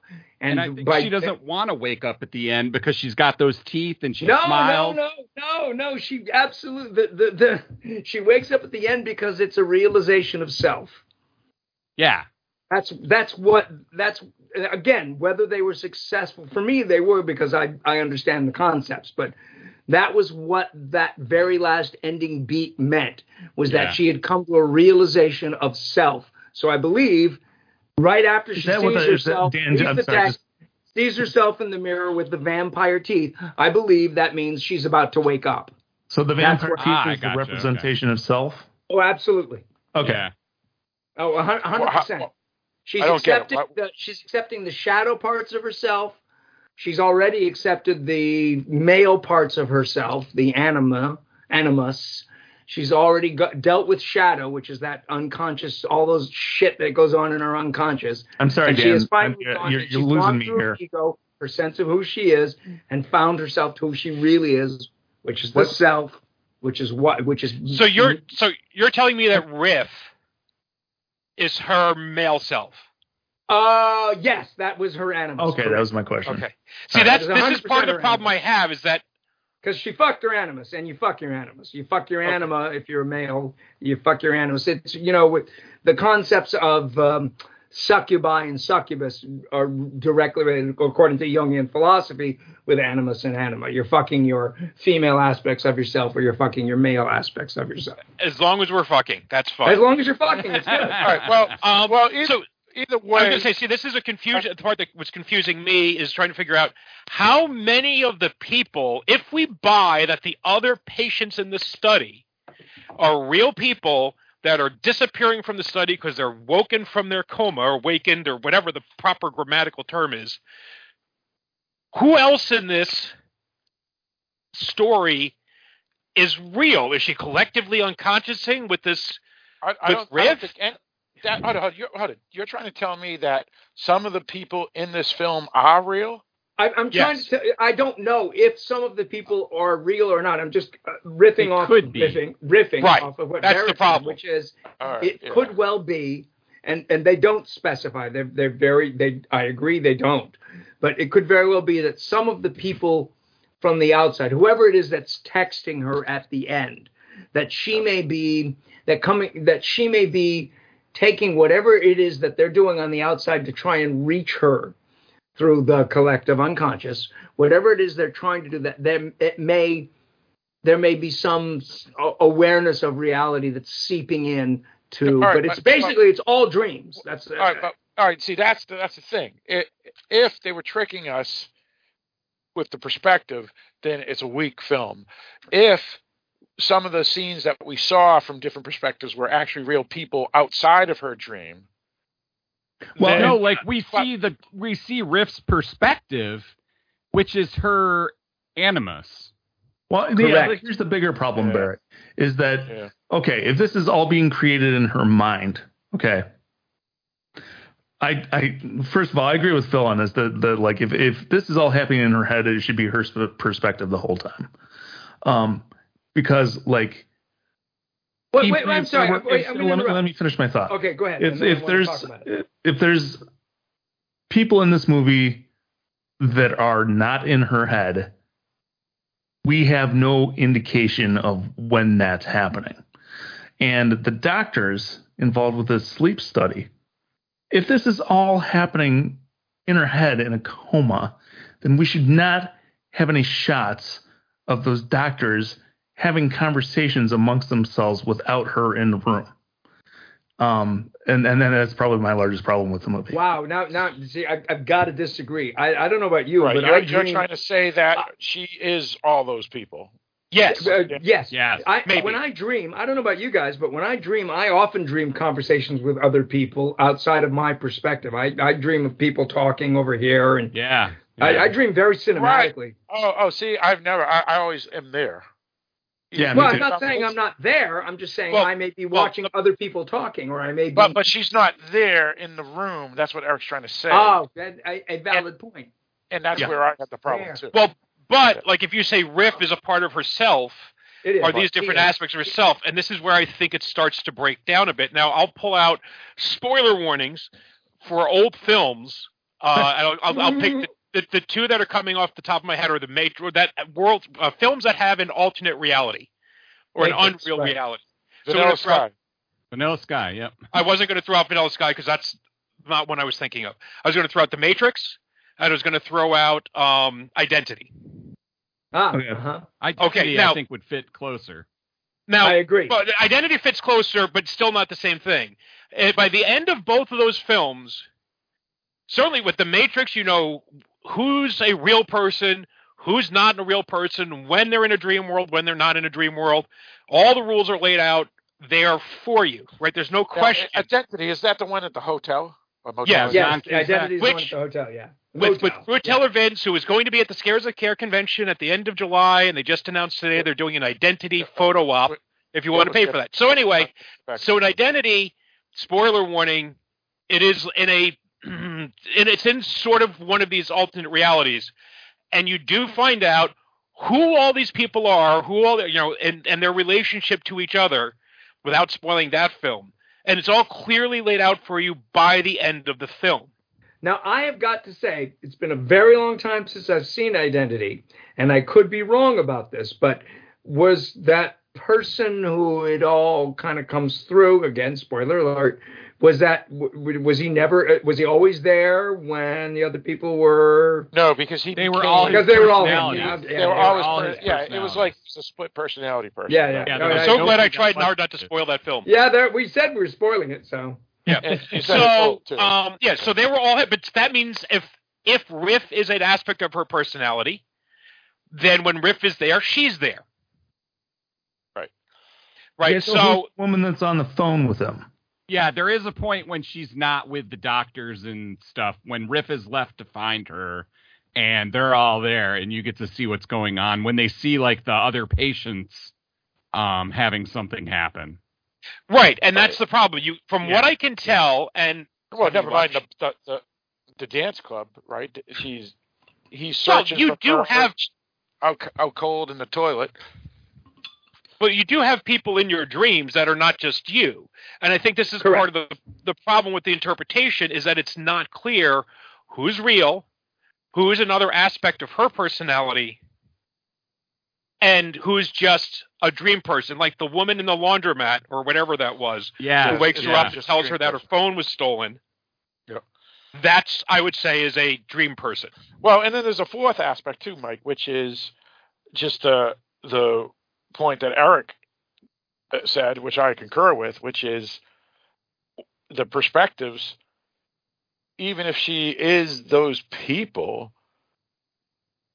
it it just doesn't answer the, the questions right. It's almost like a cheat, if you ask me. Well, and then like so, for instance, I can accept it. It hurts the narrative to me. I can accept. Well, then in that case, then the experiment itself is bullshit. There is no experiment to see what's going on in other people's minds necessarily. There is an experiment in the real world where they are trying to reach through to them and communicate to them in their comatose state, but it is not the thing that she's envisioning. I Right, and that's that- probably more likely true. What, uh, and what therefore was it's trying- her processing whatever is going on. My thought, again, one-time viewing, is the people. Those are the people on the outside, whether they're the doctors or loved ones around them in the real world, looking at them, trying to bring them back and grab them back and pull them back into the real world. Right. So those are the shadow figures, the demonic figures that we're seeing literally from the first shot of the film. Is the real world beckoning to her to come back? Or uh, again, if you if you go if you fall back into Jungian stuff, it's your collective unconscious. It's the unconscious. It's it's your unconscious. It's all of your subconscious shadow, all of your subconscious darkness that's trying to reach out to the ego and the self. Well, and I- I'll be honest, I'm upset at this point because no, it sounds like Dan loved this movie because of his understanding of Jungian psychology. And, and I said that earlier. I said And that, that, that's if I were to say there was a major flaw of this film, that would be it. Is that if you're not into this, if you're not into Jungian archetypes, then this movie is going to piss you off. They yeah, they need to put up a little uh, screen at the beginning. Uh, you will not understand this movie unless you study Jungian psychology. Right, and that's what I was saying before, why they should have had some little bit of exposition at the beginning, or they should have better laid out. Like one of the things I'll argue is if what would have helped us understand who's real and who's not is having more honest conversations between the other patients if those were supposed to be real people so we understood who they were. We learned something more about who what their backgrounds are. And if they learned more about the experiment i don't think that was a necessary thing to keep secret. You know um, i know this is a terrible example but for some reason it's the one that's in my head because it's not a great parallel is like flatliners right? Everybody in flatliners that was another thing. We have a group of people in an experiment and they can talk to each other about what's going on with that experiment and what they're all experiencing. Having something here where these people these patients come in they talk they share i'm seeing these figures with the glowing eyes. I'm seeing them too. Oh my god. Well this is what we're trying to figure out. We're examining. It we're trying to see is this part of the collective unconscious connecting you know because all these people are dreaming about the same thing. That's why you were chosen for the sleep experiment. And then people start mysteriously disappearing and you know and instead of just being Yeah, but- dismissed. Yeah, but I, I, I, I get where you're going with it, Mike. But my whole thing is just like it just doesn't. I mean, why is this g- girl dreaming? Sorry, woman dreaming about being in a sleep study and having somebody read her memories? That's because like my guess is that's how she's processing being a guinea pig in this about. Experiment. Because that's how I think she's processing being being a guinea pig and being experimented on. That's how I'm. That's what I'm guessing. I don't again, think she I don't- even know. I, I don't agree with that, Mike, because I don't think she knows she's in a coma, and that's the whole point of the film. She doesn't. Yeah, she, I don't. Yeah, think but, she but again, we're talking consciously about know. the difference between Well, the no, but I can and kinda- conscious. Yeah, I can kind of like if they had her in a get up like that suit, I can kind of understand how her body would process it and maybe put it in there. Well, again, I'm not going to. I, I'm still not defending the film as something I like. I don't think it handled its twist well. I don't think they set it up well. Personally, myself, that didn't work for me. So yeah, I think there's issues. I think I could try to explain it away, but I have. I, mean, I feel like I have to do way more work to explain the the, the plot points. Right. And I so agree with you, Mike. I, I, and, and that's- as much as I like the film, I, I, I can't help but agree with your point, which is it's uh, it, it it it just doesn't invite the audience in as it should.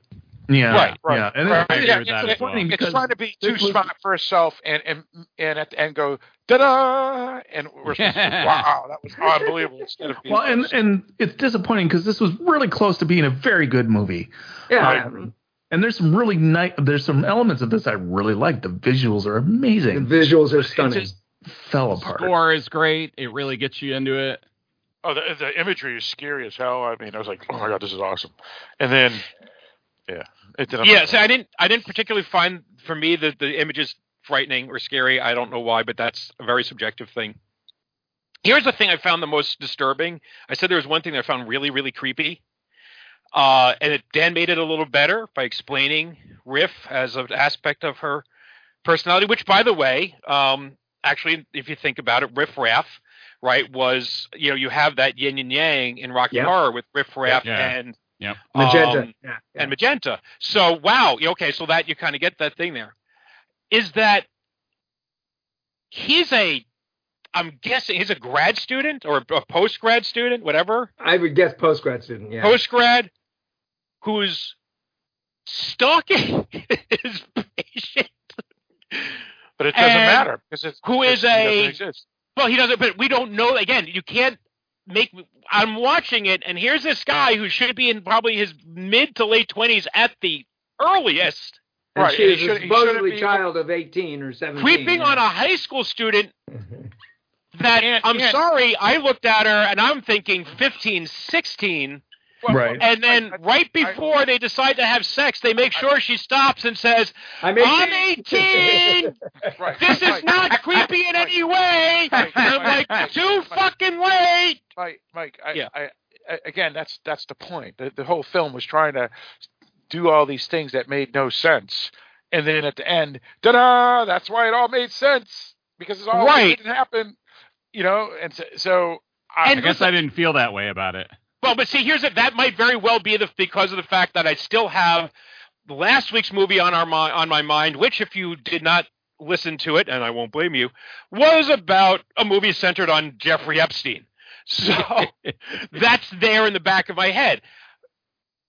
But it's also, and again, this also could be me and my background coming, being as a teacher, and you know, it's Right. like the idea that okay, you're you're you're hitting on what looks like an underage high school student. It's like no, all right. Well, No. so Okay, there was hang two on, hang on. things That, there was Uh, two things that were wrong with the relationship.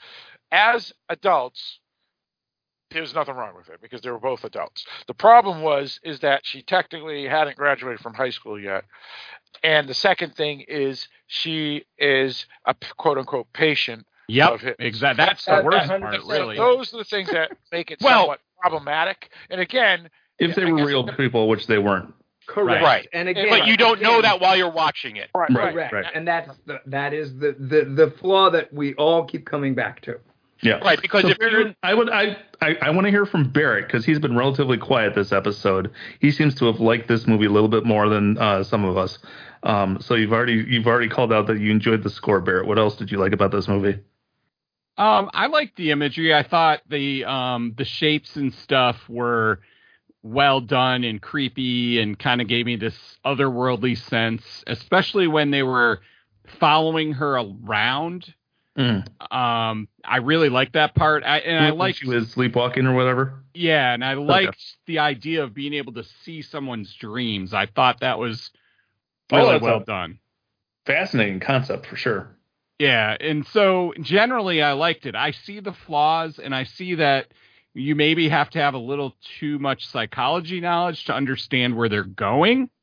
Um but yeah, I I enjoyed it just generally, you know, it it it worked for me, but I can see why it doesn't work for everybody cuz a lot Well- of things are not given to you that you need to know. There's um there's if you if the Matrix Reloaded right was the second film. Correct. Um Yeah. And they may have actually done it for Revolutions too. They have there are two commentary tracks. One commentary track is by people who just did not like the film, so I applaud them for doing that. But another commentary track was by these philosophy professors who like really enjoyed the film, and it's like, oh look, here's this Kierkegaardian. Yeah, that- it's like it's yeah, but not everyone's coming to the Matrix with the background of a philosophy professor Yeah. right? Exactly. We're not all right, as Well- opposed to like something like um The Good Place, which is an entire TV series about moral philosophy, God, I but they that have a character there to explain it all to the audience that doesn't have a eyed clue what the trolley problem is. I love that Right. show. I hated the ending. Well, and just to be totally out there, my second degree is psychology, so that might be why There it it is. worked for me too. Gotcha. Right. Okay. No, so it sounds like a and and here's the thing: if the filmmakers made this movie for themselves and they wanted to make this movie this way because that's what they were trying to make and they wanted to do that, then that's great. They succeeded. If they were trying to be attractive to a wider audience, um, then I think they may have fumbled. That's all. The other the other thing I really liked, Eric, was the idea that once I got to the end and I was like, oh, all these people they're seeing that are shadows, that's the real world. And that that made it work for me too as well. Huh. Hmm. See, I have a completely different uh, understanding of that end of, of the shadows. And again, uh, again, just because of, of my my my background in, in understanding Jungian archetypes, uh, the shadow is your unconscious. It is your subconscious. It's all those all that shit you hide from your conscious mind, and and it is when you when you accept all of the subconscious into your conscious being when you, that presumably that is when you can come to self. Uh, uh, so so to me that that end scene where where all of the shadow was coming at, her was about her recognizing her subconscious recognizing all the shit all the dark shit down there and accepting it into herself And like And her then animus that's got she torn away from her. and that's yeah, when she absolutely, sits hundred percent, T. Yes. So, and, but again, y- y- y- you guys are uh, on the money. I think that is why it is a flawed film, uh, uh, because it, it, if you if you don't have if that, that's not your background in any way, shape, or form, you're just going to look at this film and go, "What the fuck?" Yeah. Hmm. Well, it, it's just a Vanilla Sky ripoff and not as good. I didn't like Vanilla Sky. Oh, really? I really like that. I've seen Vanilla Sky, but I don't remember a whole lot about it. Maybe I'll give it another watch after talking about this movie. Yeah, maybe I have to too. Maybe I've just forgotten. I, I, I, I, I didn't like it when I first saw it. I went, eh. Well, it does star it- Tom Cruise, so that you know. Ah, well, you know, I, listen. You, You know, there are there shut are your dirty of, mouth. Tom Cruise is a hero. There are aspects of Tom Cruise's performance that I really like. I think Oh, his Tom I. Cruise is great. Yeah. I think Cruise he's done some amazing I don't action stuff. I, I, I- you know, I, the I understand there are of all time. issues with him, and I understand there's, you know, personal issues, and I've had friends who've worked with him, uh, uh, who, who really enjoyed working with him.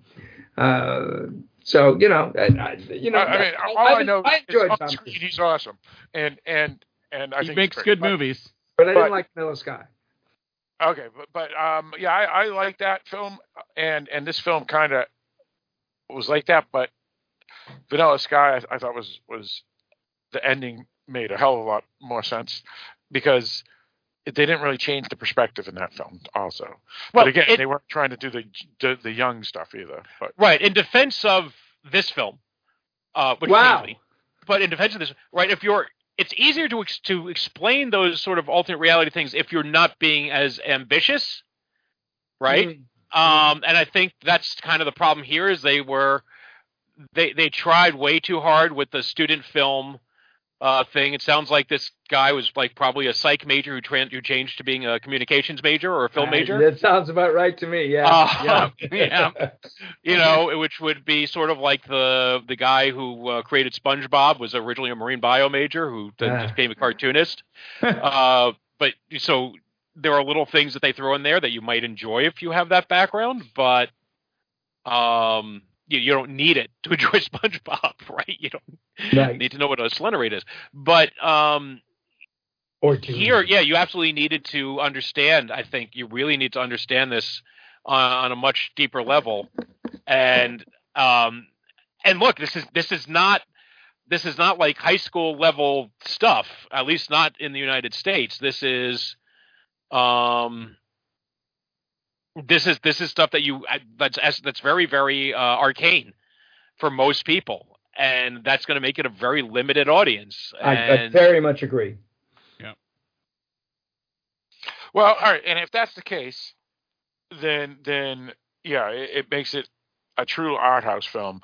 But as Eric said, and and I felt too, this film was really awesome until we have the some of the weird stuff at the end, and then the ending, which kind of says, "Oh my God, it's all in her mind. And whether it goes back to Jung or not, the point is is it it feels like a cheat. That's all. I, I just feel like I mean I know you could say oh well she unless was you really the, the, the young she was in the back. really yeah. yeah is she okay she was really Riff and she was really Myers and she was really you know every other character okay but it, it leaves a bad taste in my mouth because it's like oh come on it's Yeah. a cheat Now, am I right in that you never really get a good look at Myers?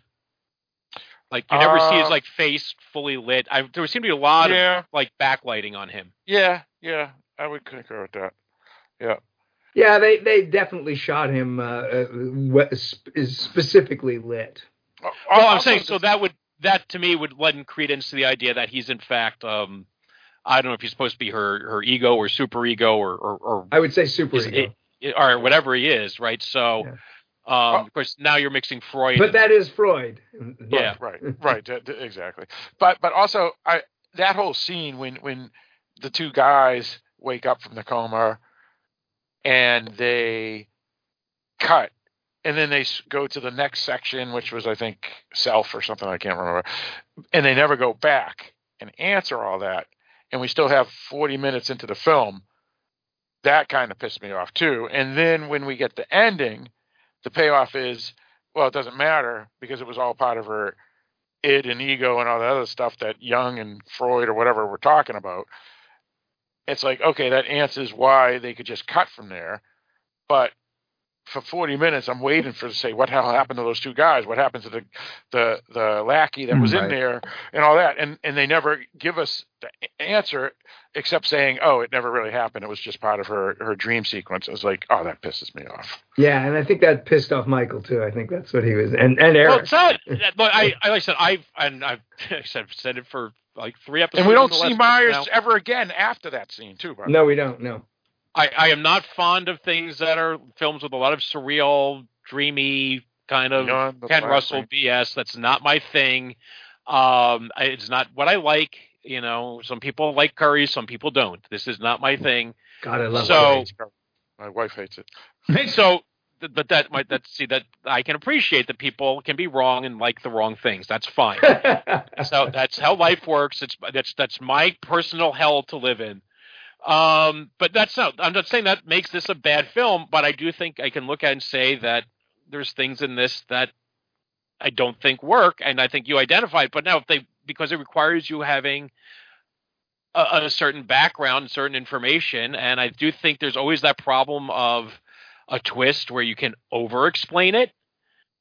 And I don't know that you did they did they hit the nail too on the head? That's a problem. It's a Well- really fine art to find a way to do it in a way that doesn't feel like you're talking down to the audience, but you also can't just like be going in there expecting every audience to have been at, you know had at least a minor in psychology either. I, I very much agree. Uh, we we've said, this is the same point we've come to several times, and, and Right. I, I Yeah, just yeah, yeah, yeah. We I keep- couldn't yeah. agree with you more. It's it's it is in that aspect, in that sense, it's a flawed film. It's why I liked it so much, but I can absolutely see that to a wider audience, it would be meaningless. No, and thank you, Dan, for for having the knowledge to explain a little bit of this to me, because I think I do appreciate the film more at this point. Um, At least that it, aspect it, it, it, was yeah. working on a level, level that I didn't have the knowledge to understand. Um, and so now with some of that knowledge, I can see that at least they were they were trying to do a particular thing that I didn't understand, uh, and that makes it a little bit better than it just being a poorly written movie. Yeah, I think that's. I But they still that could have done better if they were trying to appeal to a wider audience. Yeah. Right, right. Yeah, and I would concur 100% with what Eric just said because yeah, it it isn't necessarily a weak movie because again, based off of the Jung stuff, it makes sense. But And as you said, Because there's also interesting visuals in it, and it has a, a gorgeous but- score and, and some very fine performances. I mean, let's not let's not take away from that. but but the problem is I feel is the same thing as Eric, which is then if they were going to go with the Jung stuff, besides having flashcards four times in the film, they sh- they should have had some person like in that TV show that Mike said that would help us along to say this is what's going on, and then it's like, oh yeah, that's pretty. Yeah, awesome. bring the audience in. I, I Right, you could do something even under the title cards. Uh, Right. you know, you could you could have done like uh what Jungian right, the anim- archetype. anima, animus, the female aspect. Yeah, I, I, I agree. Right, you know, and you could have done that just on the title card, and the audience would be right there with you. Yes, it would be over explaining it a little bit, but uh, to the people who are in the know, but that's going to be a minority of your audience. Yeah, Right. most Yeah, people I- are going to go, oh, that's what that is. Oh, okay. Yeah, I agree. I very Mike, much agree. Mike, Mike, Mike, you remember that um, Canadian, another Canadian film for that matter, about um, Canadians. yeah, the bastards. um, those the the uh, the the thing with um, the the demons in the subway, and was it demons? The Muffin were they Man. That one. Yeah, or, or were they all drugged from muffins? And They were drugged from muffins. scene- there's one scene that basically gives it away and says it's it's the muffins where they have That was end Uh, of the line, right? yeah Yes. end of the line exactly where they have uh, which was a pretty good film which From they have 400 a- episodes ago. yeah which they have a scene where there's a card or, or a book or, or something on on the wall in Latin that basically says the muffins are drugged but if you don't know Latin too bad Right. And, you know, and then another one was uh, Lovely Molly or whatever it was called, which was a great film. And I know Mike wasn't as big a fan of it as myself and Eric. I liked it a lot more on my second viewing. I, Okay, I think. I but said but that. if you, at- there's a documentary that they add, which because it's by Ed Sanchez, um, there, there's a documentary, and and you said, okay, the documentary gives us a lot more details, but if it's not in the the movie, which is the only thing that most people are going to see, then, then the problem is that you know that's not good enough necessarily. And I'm not again that has I'm, nothing to, against that movie, but my point is is that you've always you know it, the point is is that you've always said, Mike, if there's things there that only a handful of people can understand, then it's not necessarily doing what it should do. Well, it has to be one of two things. Either it has to be in the film in a way the audience can understand it to, to, to count for So it, not or in the film has or the film has to stand or has to be able to stand up on its own without it. I think end of the line, you may not get a final answer, but you have a you as we did in that podcast, you can have a great debate between is it real or is it the muffins. Right. Um, I think that's And a it's still- fascinating discussion. and it's still still whether you whether it's either or it doesn't matter. It's still an awesome film. Right. And the film you and if your audience is walking away completely confused, and I think for me a film like that was Mother, where like the next day I'm look I look online and there's all these articles trying to explain to people what Mother was about. Uh and even, Lawrence, right?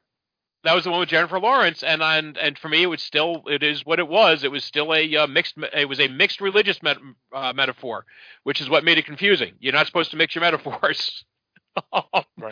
But you know that worked for some people. There was nothing there I didn't get. It just didn't make sense to me, even though I understood it. If that makes sense. Uh, but it worked for some other people. So uh, yeah, it's it doesn't excuse it. You don't need you, you shouldn't have to have that. And again, it's all relative. If you can enjoy it because you've read that, I've seen Signs was another good example where uh, um, I've read some things after Signs that made that film that everyone complained about, the twist that people didn't like, made a whole lot more sense in hindsight. Um, but it's your choice as to what you want to believe and should the film have relied on you to think that far outside the box to get to those conclusions?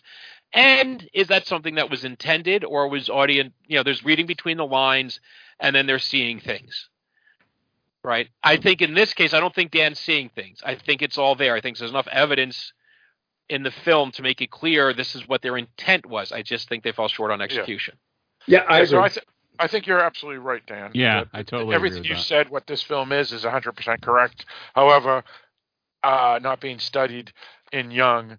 Uh, yeah, but but but everything that, that Michael said is 100% correct as well, and you, and which is which is the point that that that I'm trying to make, which is yes, it, it's great for someone like me who understands some of these concepts, but you're missing the mark because you're not making it available to a, a wider audience. And I thought some of Michael's suggestions would have made it a better film if they had even minimally added to the flashcards. Here's a description of what's going on. This is what we're talking about here. That that would Well- have made it a more enjoyable film for people who don't understand the concepts. Right, right. And, well, and even even if I felt, um, well, let me rephrase. Even if Mike wasn't, um, I guess, disturbed by by the imagery, um, for someone like myself, all that stuff, and you too, Eric, because you've mentioned you too, Eric, uh, it was awesome. It was scary. It was, you know. So had they just done those a couple of little things, as, as Mike said, then this film would be top notch. I think for both me and Eric, and and I think that's why I, I'm like flustered because I loved it, but it it it flustered me as well. You know. So well, and it's it's funny. They probably thought with those little flashcards that were coming up that they were giving a lot of information for what to expect. But I don't think you know unless you know those concepts already, you're not going to know what the heck it has to do with the next scene. Yeah, I agree. What, what did they expect uh, the audience to go and look up the, uh, while they're watching the movie? What's an animus? What's an anima? Right. Right. Well, and, and I think this is a thing. Isn't it an um, anima when they shove that thing up your butt with the Yeah, walk? that's Yeah. an anima. I just had one. yeah this is the, this is the, this is a, a thing like i i often have uh an issue with with with my wife because like she's a music person she's a she plays poker and she knows a lot of esoteric terms unique to those hobbies and, uh, and her profession that if you're not in that profession or that hobby you don't know what the hell she's talking about but she'll just use them in a conversation with me like i'm supposed to know what they mean Yeah, so I It's like- had the nuts and I was going all in, but then the guy sh- on a, Right, it gives right, me a river flush. And what the fuck, you know? Yeah. Well, but I, I mean, I even know enough to know what the nuts are in the river flush, but then she'll pull out. I- I, Inside don't know. straight. You know, but she'll she'll say he had, you know, he had the, you know, I like in, I can't remember an example, but like, you know, dead man's hand in poker, Uh-huh, you know, yeah. is a specific thing. well, if you don't, and eights. Yeah, he's right. How how was I supposed? How, you, how is a person who does not have that weird bit of random knowledge supposed to know that? But do you know why it's Uh, called Dead Man's Hand? It was because it was uh, who I Well, Bill Hickok, yeah. yeah. Yeah, yeah, that was his hand when he was playing poker. Yeah. But that's but again, if you don't have that wild that random bit of trivia, you know, then the conversation is meaningless to you. You know, um, and I think that's the thing here. They're talking to an audience that Dan is, that Barrett is. I've got one foot in it, but I don't really like what they're serving, and maybe Eric and Phil aren't. You know, and again, that- that's I don't think that's Eric and Phil's fault or my fault. I, I think it's their fault for not connecting. Providing them. it. I Yep. agree. I agree. Yeah. Uh, Yep. But again, we're beating. We're, we are we are We beating made the same the- point This about- horse That's has been now. beaten dead. Well, and it's Yeah. unfortunate because I think that Eric and Phil would have loved it even more if they had gotten those concepts. You know. I, I might watch it again uh, with his knowledge. of And what- I would really like to hear your take because I am not watching this film again. because again, this is not a film that it, of of a genre that would appeal to me personally. But I am curious. You know, is this something where the things are better laid out in hindsight, right, on the second viewing, Yeah, Or like, like it- Six Sense, like Six Sense. like Sixth Sense, Yeah. or is it a mess? And um, You I'm know really what? curious to hear your take on it. I, I honestly, I still don't think it's laid out as well as a Sixth Sense, and I'll t- or Vanilla Sky for that matter. And I'll tell you why is because, um, we we there are we all agree already. Yeah, but there's nothing at end that's that. Uh, there's nothing in the film until the end that would allow, besides the placards, that would allow you to know that okay, Myers is actually her, Ref Ref is actually her, uh, the Anita is actually her, the other, you know, you know what I'm saying? Erin is actually her, the the girl that disappears. Who, by the way, last name is Perrin. Well, and Vanilla Sky has a break point, right, where he is alive and then he's in the in this, you know, in it. Right. So that's a difference as well. Yeah, yeah. But that doesn't mean, like Eric said, if he rewatched it, he would say, "Okay, I get, I get it all now," uh, even if it won't have that. Okay, oh look, it, no one's really talking to Bruce Willis, so he was But- never and- there. And, and- and even on a second watch, I am not sure, based on this conversation, uh, how much it'll it'll fall together for Eric. I only watched it the once, and the, and just because of, of my background, I I, I get oh when the, when the end came, I went oh my god, of course that's where this was going all along, of course. But knowing that, it, it, I, I, and having listened to the aspects of all of these conversations, I have to say that I'm not sure that it, it holds together as well as uh, uh, Eric is hoping. Now, if I had seen this film last year, I still think I could put it in my top ten because it was. I still think it was that good. Like you said, Dan, the music's great, the imagery's great. In my opinion, it, it freaked me out. Um, and it's a horror film, so that's a good thing. Even with all the flaws, so I. Boy, I, I don't know if I'd put it in my top ten. I really like the film. Don't don't don't get me wrong. I enjoyed the uh, film. Right. I, I mean, I, I, don't know if I'd put it in my maybe my top twenty. Well, well, that's probably more fair because again, I, I, don't have the list in front of me what my top ten were, but yeah, it, it, I still could see it. Like you said, it if to be more fair, it would still make my top twenty because it was that. I still think it was that good, even with all the things that flustered me. So. Yes, I agree. Um, I'm, I'm, looking mine up right now. Apparently, I had this at uh, number 39 for last year. No, I didn't hear that you, you broke up. Number what? 39. 39, yeah. Okay, see, there you That's go. out of 94 watches. Well, you guys see a lot more films than I do, so. right. I mean, right. you've you've seen the Rainbow, Black Rainbow. No, I haven't yet, but apparently I'm going to. but you will. now, uh, Eric, was that 96 films all films or just horror films? All films. Now, yeah. Gotcha. Now, Beyond the Black Rainbow was uh, that was the Mandy guy, right? Oh, it may be. Yeah, I, I think, it was Mandy. Yeah, the same direction. Um, yeah. Oh boy. And, yeah, and and you know, I don't. I, I'll, I'll I'll let you guys enjoy it for what it is, and uh, we'll talk about that later. All right. Yeah, I'll be curious to see see it and and and determine if it's any good or not. You know, it, like you said, Mike. There's some people that have reviewed it quite well. So yeah, it's it is a visually stunning film, but it's not a film we're talking about here. Right. You're gonna have to to hear the because there's a butt there. I promise right, you, there's now, a butt. There's a nice, right, big, now, beautiful okay. butt Okay. right there. All right. But if you want it all right, wiped, you got to listen to that right, podcast. All right, we'll, we'll talk about that later. So for this film here, Dan, is there any other things that we want to talk about besides obviously going back to the same thing about the flustered and stuff? Is there specific scenes? Is there anything else that we really want to get into that was really cool or made a important impression on anybody? Uh, it, it, I, I think we've hit all the aspects of this film that I that that I enjoyed. Okay. Fair enough. All right. Um, what about you, Barrett or, or Eric? I'm, I'm pretty sure Mike's okay. I'm yeah, I'm all I'm tapped out. all right, sounds good. So uh, I guess we can give our final thoughts on this film, but before we do, um, maybe people want to talk about some things that they've seen uh, that are genre related or read or whatever uh, that would interest some of the listeners to the podcast. So, uh, Dan, uh, since you're a guest tonight, uh, is there anything you wanted to bring up that would be of interest? Uh, you know, I've been watching a few series that are kind of interesting. I, you guys are doing a podcast, I think, or some of you are, are on Halo, which I'm I'm really enjoying. I, I didn't think I would, uh, quite honestly, but uh, uh, you know, given the the track record of video games to series or films, but I'm really so far enjoying Halo quite a bit. I've been watching Severance, um, which Beautiful. I just Oh, I just love it. I, I just love uh, the performances. The, the, the just got some master actors, Turturro and and Walken and and uh, you know obviously the lead. Uh, um, um, just uh, really, really, really enjoying uh, uh, that series. Um, I um, I've been busy, so so I haven't had a chance to to watch a lot of stuff lately.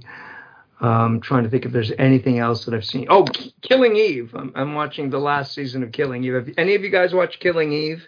I watched no. at Watched least the the, first first season, season. maybe the Yeah. second. I can't quite recall. Same well, it's here. in its it's in its third and last season. I'm still just enjoying the heck out of that. So I remember enjoying it. I don't remember why I stopped watching it. Maybe it's because I got these in some, the, the end of season two, and uh, there was no more at the time. Uh, yeah, and and, and you, the problem is, you know, it's on very limited, you know, until it comes like it is right now, available on Prime. It's it, it's on a limited uh, uh, network, so it's hard to to catch it.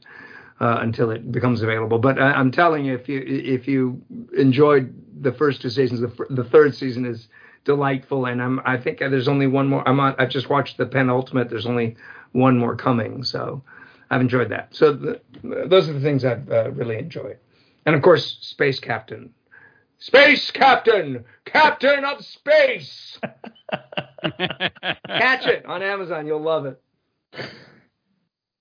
Awesome. Um, let's see. Uh, all right, so that's pretty much it, Dan, for you. That, that that's pretty much where I've, I've been on watching stuff. All right, sounds good. Uh, for me, um, I've been playing. Uh, well, I've been I've been watching Halo as well, um, and I'm doing the podcast, and Barrett will mention that later. Um, and then I've actually started playing Halo. Um, uh, whatever the, the latest game is called, Halo in, Infinite, in, Infinite, I think it's called. Uh, it's it's Halo Six basically, and uh, it's really awesome. Um, I think you would like it, Mike, um, because it's very much like Fallout Four or Far Cry um, Five, where it's this. Unlike prior Halos, it's more of a open concept world like like those two worlds, and you go to various spots that you see on the map that may have uh, a uh, adventure or or activity or a module or whatever you want to call. Um, so it's not linear in a sense. And then after you complete a certain section of the Halo, um, because you, it's on the Halo, so it's something like Elysium, um, then it opens up a, a, new section of the world and and you go on to the next section and i'm on the second section right now. Um, so it, it's really good. It's it's uh, it's just like the other halo games. It's it's actually awesome. Uh, so highly recommend and i can see why it was in the top 10 if not the top 5 of the best games of last year. Um, so i highly recommend there. Uh, and that's all i've been doing um, pretty much. Um, oh, and trivia night yeah, trivia night, and I've been playing Sims with, with my girls. They, they like playing Sims, so we, we do that a lot. And uh, that's pretty much it. So uh, we'll go on to uh, Eric. Uh, I haven't been watching a whole lot. Uh, I watched a movie called Master on Amazon Prime, uh, which has been re- reviewed quite well. Um, but I like I keep on hearing it pop up in a horror movie context, and it really wasn't that to me. Um, well made movie. Um, certainly has some points to make about racism. Um, but I just thought it was. I mean, I thought it was fine, but it didn't thrill me. So, like on what, Letterboxd, what's the name I gave of that it film again? uh, Master. Gotcha. Um, on Letterboxd, I gave it three out of five stars. Um, other than that, really the only thing I've been watching is actually a YouTube channel um, that I think listeners of this podcast might groove on. It's uh, the name of the channel is Mr. Ballen. That's M R B A L L E N. Um, and he basically tells stories. Uh, he's actually a, a, pretty good storyteller, and he tells stories that have happened in real life.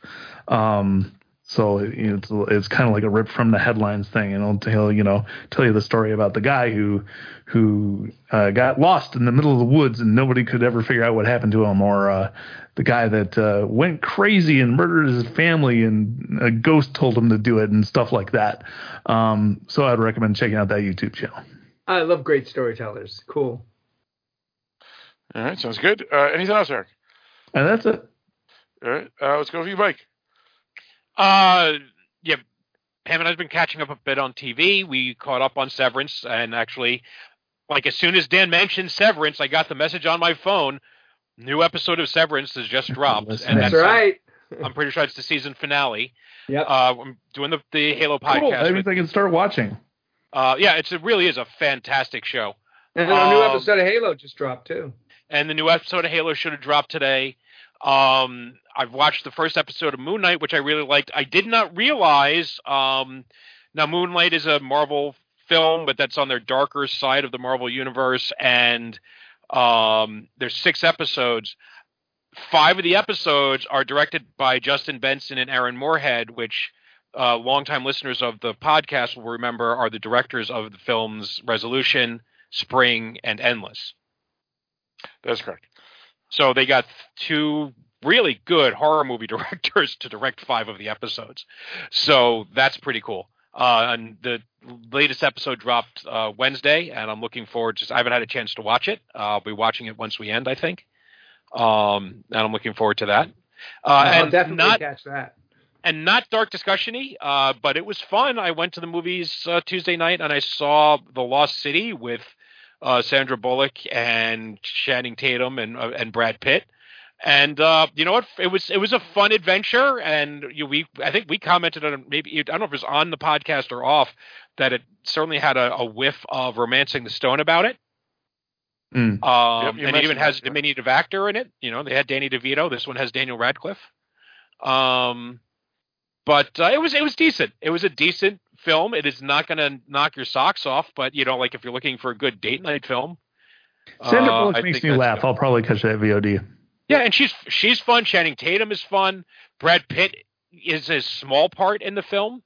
Uh, he's in it for about ten minutes, but he's fun because he's playing off of Channing Tatum for the entire time.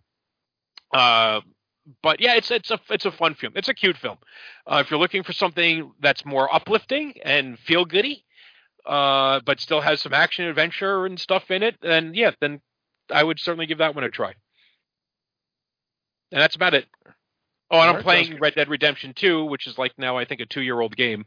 Um, yes, it is. So, and my understanding is some people are probably just about getting around to finishing it because this is a game where you get to wash yourself.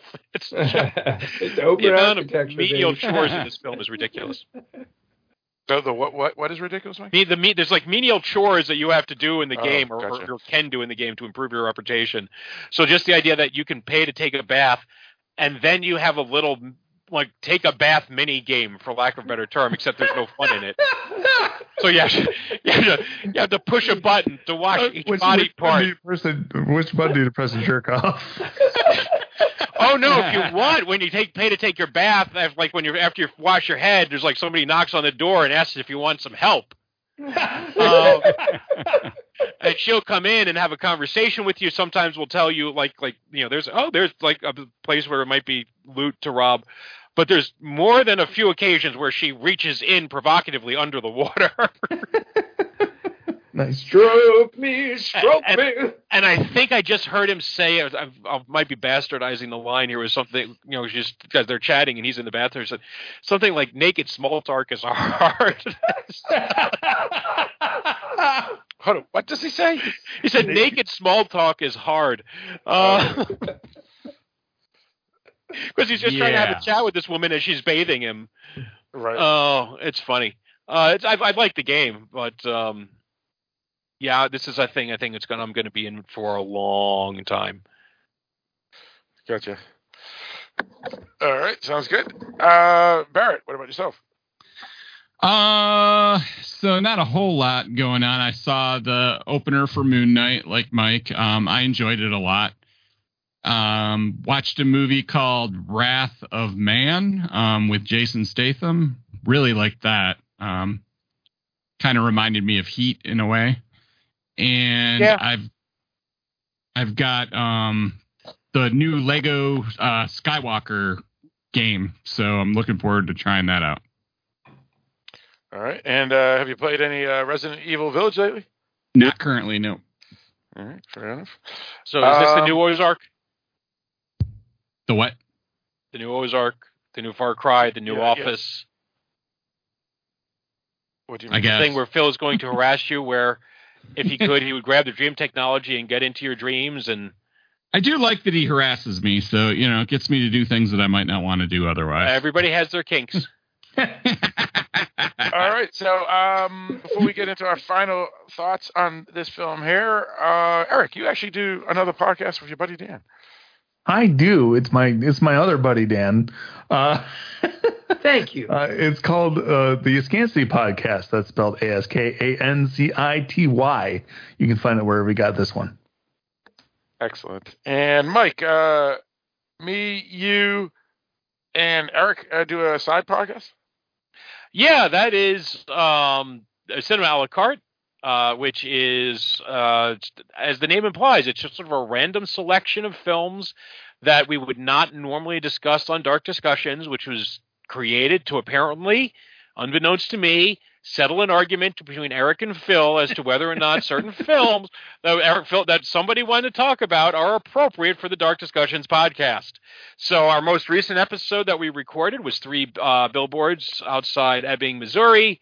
Uh, I think the most recent one released was The Edge. Uh, before that was that uh, was that Flash Gordon? No, that wasn't. What was it before that one? was it Flash Uh, Gordon? Uh, before uh, it was Eric's, it was mine. Uh, it was um, a history of violence, I think. History of violence. And, Yeah, there was one in between there, but it wasn't Flash Gordon. It oh, was collateral. Collateral then? Collateral? That's also yours. Yeah, no, but before Eric. Mike's like, hey, it goes Eric, Mike. It's like, Phil. yeah, it feels like I'm Mike, being Phil. skipped over here. no, no, no, no. It goes Eric, Mike, and Phil. If Eric I understand that, but that's but the like last one, the last three released. films you mentioned if are all film if, films. if, if, if It was Flash Gordon. It, It was, was, Flash see? Gordon. We can move on. It was Flash Gordon. Before this comes to blows. No, but but if uh, Eric's was the last released, We can move one on. It was Flash Gordon. We got it. We got it. Okay. But the point is, there's a wide variety of films that we discuss. This is a very like when we get around to it, and then have you know, and have time to do it, and are not involved in 98 other podcasts um kind of show. So it's a very casual release. You know, it comes out irregularly. You know, and we will remind you, or you can go to the Dark Discussions podcast or subscribe Okay, on any yeah, one of our history services, of and it will violence. drop. A history of violence was number nine. Edge was number ten. We got it, Phil. It's Oh, okay. It It was a Flash joke, Phil. It was a joke. Which we can move along. Okay, so um, uh, now uh, Barrett, me and you, uh, with a random uh, group of co-hosts, uh, do another podcast. Halloween psych- boutique psychotronic reviews. Yes, we do that one. We um, are on hiatus right now, but uh, Phil's often pulling stuff out of the can that we've already done and putting it out there. Uh, not sure when we'll be back, but it will be after the Halo podcast. And speaking of the Halo podcast, uh, Mike, what's that all about? Uh, it's a podcast about the Paramount Plus TV series Halo, based on the video game series Halo. Um, And uh, yeah, so there are two episodes in. There's nine episodes in the first season. Um, I've liked the first two episodes. I actually like the second episode more. I don't. I was not alone on the podcast in that. I have no idea if that's everyone's feeling. Um, and um, yeah, it starts out kind of different from the game, but it seems to be converging on where the game eventually goes, which was a big point of our discussion last week. And Mike, what's the name of that podcast? Uh, Cortana's uh, Cortana's communiques, named after the uh, ever helpful assistant AI in the Halo video game. That's right. That's right. And it's uh, no, now number two uh, Halo podcast on Stitcher, as a matter of fact. So We're number two. We're number two. indeed.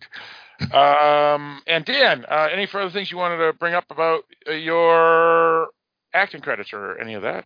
No, I think I, I talked about uh, pretty much everything that I was excited about uh, at the opening. But uh, if you again, if you haven't caught Circle uh, on Netflix, uh, it's a very polarizing film. Also, uh, it was not you it- polarizing on this podcast. No, No, you guys loved loved it, but I'm telling you uh, that I I read Twitters daily, and uh, and there are some people who just absolutely hate the film. Really? And, and there are some people who absolutely love it.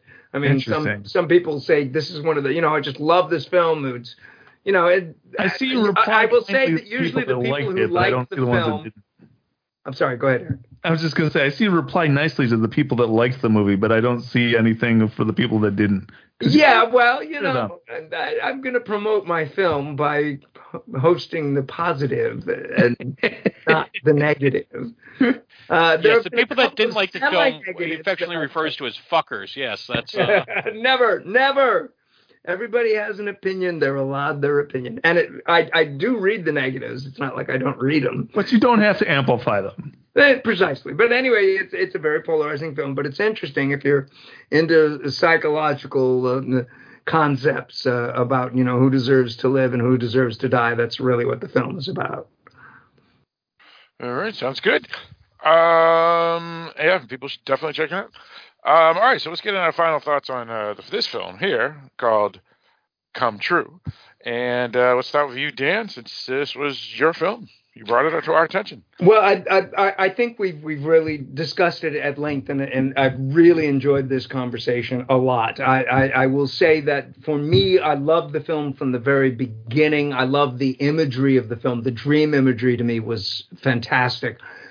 Being that I have a, a, a base and a background in Jungian psychology and Jungian archetypes, and I already came to the film with that knowledge. The the way that they introduced those concepts throughout the piece really uh, uh, really pleased me, and and the the very twist ending. Uh, uh I, I, loved because it, it was a, an absolute understanding of how uh, you you come to self, um, whether it's good or bad. Which which it's not necessarily a good thing to come to self. Uh, as I said, uh, sometimes the, the, the biggest megalomaniacs in the world are people who've come to self. Uh, uh, but it, it's so it's not always a good thing. Uh, but so I, I enjoyed that aspect of the film a lot. I thought, as Barrett said, the score was fantastic. I thought a lot of the performances were just r- solid. Uh, I love the the lead uh, girl. I thought she was. I thought she portrayed that lost character. I love her. I love the relationship with her mother, who might also be herself It's kind of that was a little vague. But uh, overall, I enjoyed the film. But I see and agree that it's a flawed film, and if you don't have that concept or that basis in, in Jungian psychology, it's going to leave you really frustrated. And I think that it, it was a flawed film in the sense that it's really not accessible to, to, to most audiences. The horror aspects of it aren't enough to draw an audience in all the way through the end and and by the way, there's some people who are just willing to to go with the flow. So if you're not bothered by end by stories if they don't make too much sense, and I actually know there's people that are like that, then they can also enjoy this. True. Okay. Valid point. Anyway, that's my thoughts on it. All right, sounds good. Uh, Eric.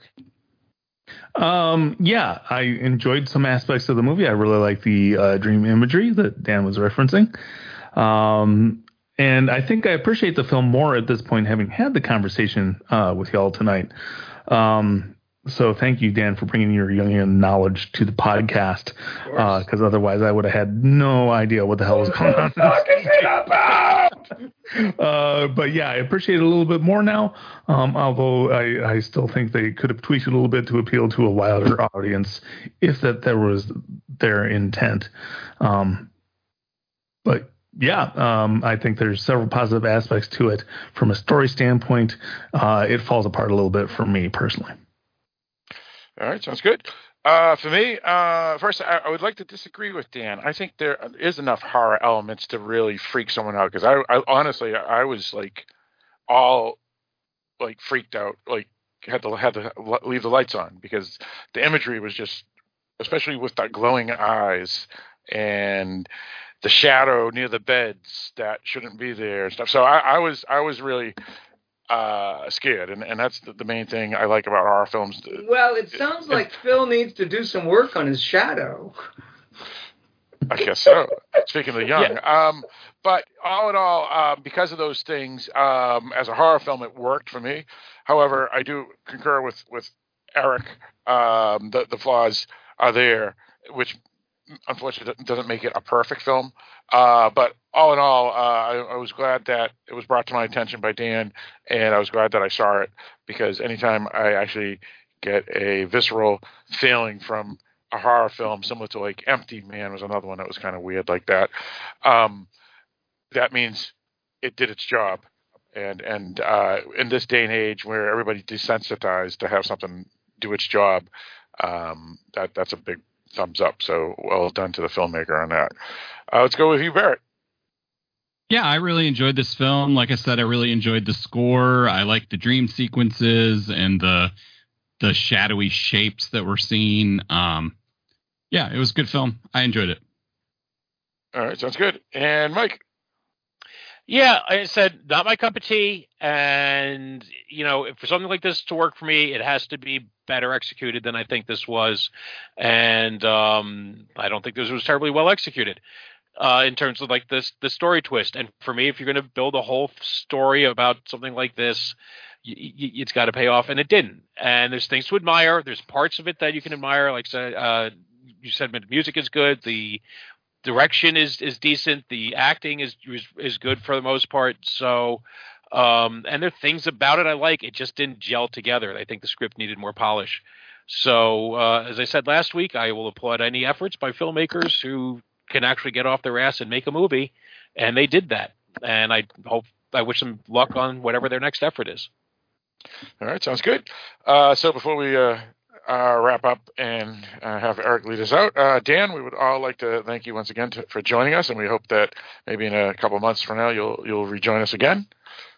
But you know, it, it's always a, a pleasure uh, to to join you for podcasts, and if, if my schedule allows it, I'm always uh, uh, not only willing but excited when you invite me to to come play. It's uh, these, as I've already said earlier, the the, the conversations, the the discussions, the the humor, uh, the personalities, and, and and mostly just the really intelligent. Uh, discussion about about uh, genre films is, is, so appreciated uh, from the moment I, I, discovered you guys. So it's always a, a pleasure and a joy uh, to be here and, and chat with you guys about film. Indeed. And, uh, Thanks, Dan. Yeah, appreciate it. And uh, speaking of uh, Dan, he was on a recent episode of ours called Blood Red Sky, which was a film that he recommended uh, that we all enjoyed, and uh, it was uh, a top made our top twenty last year. Twenty, it sure did. Yeah, yeah, absolutely. So uh, people should go listen to that episode as well. Uh, so for this episode here, uh, the film once again is Come True, Canadian science fiction horror film uh, directed by Anthony Scott Burns. Uh, technically a 2021 release because that's when it was actually uh, distributed to everywhere after the festival circuits. the film stars a handful of folk um, that are most likely Canadian folk. Julia Sarah Stone and Landon Liboiron were, were the two leads. Um, the film is readily available wherever VOD is found for rental. However, at this time on April 7th, 2022, it is available as part of your subscription to Hulu if you have that uh, service. Uh, so uh, check it out if what we said seems interesting to you. And with all that stated, Eric, why don't you lead us out? All right. Thanks for tuning in and listening to us talk about Come True. Come back next time. We'll have another topic.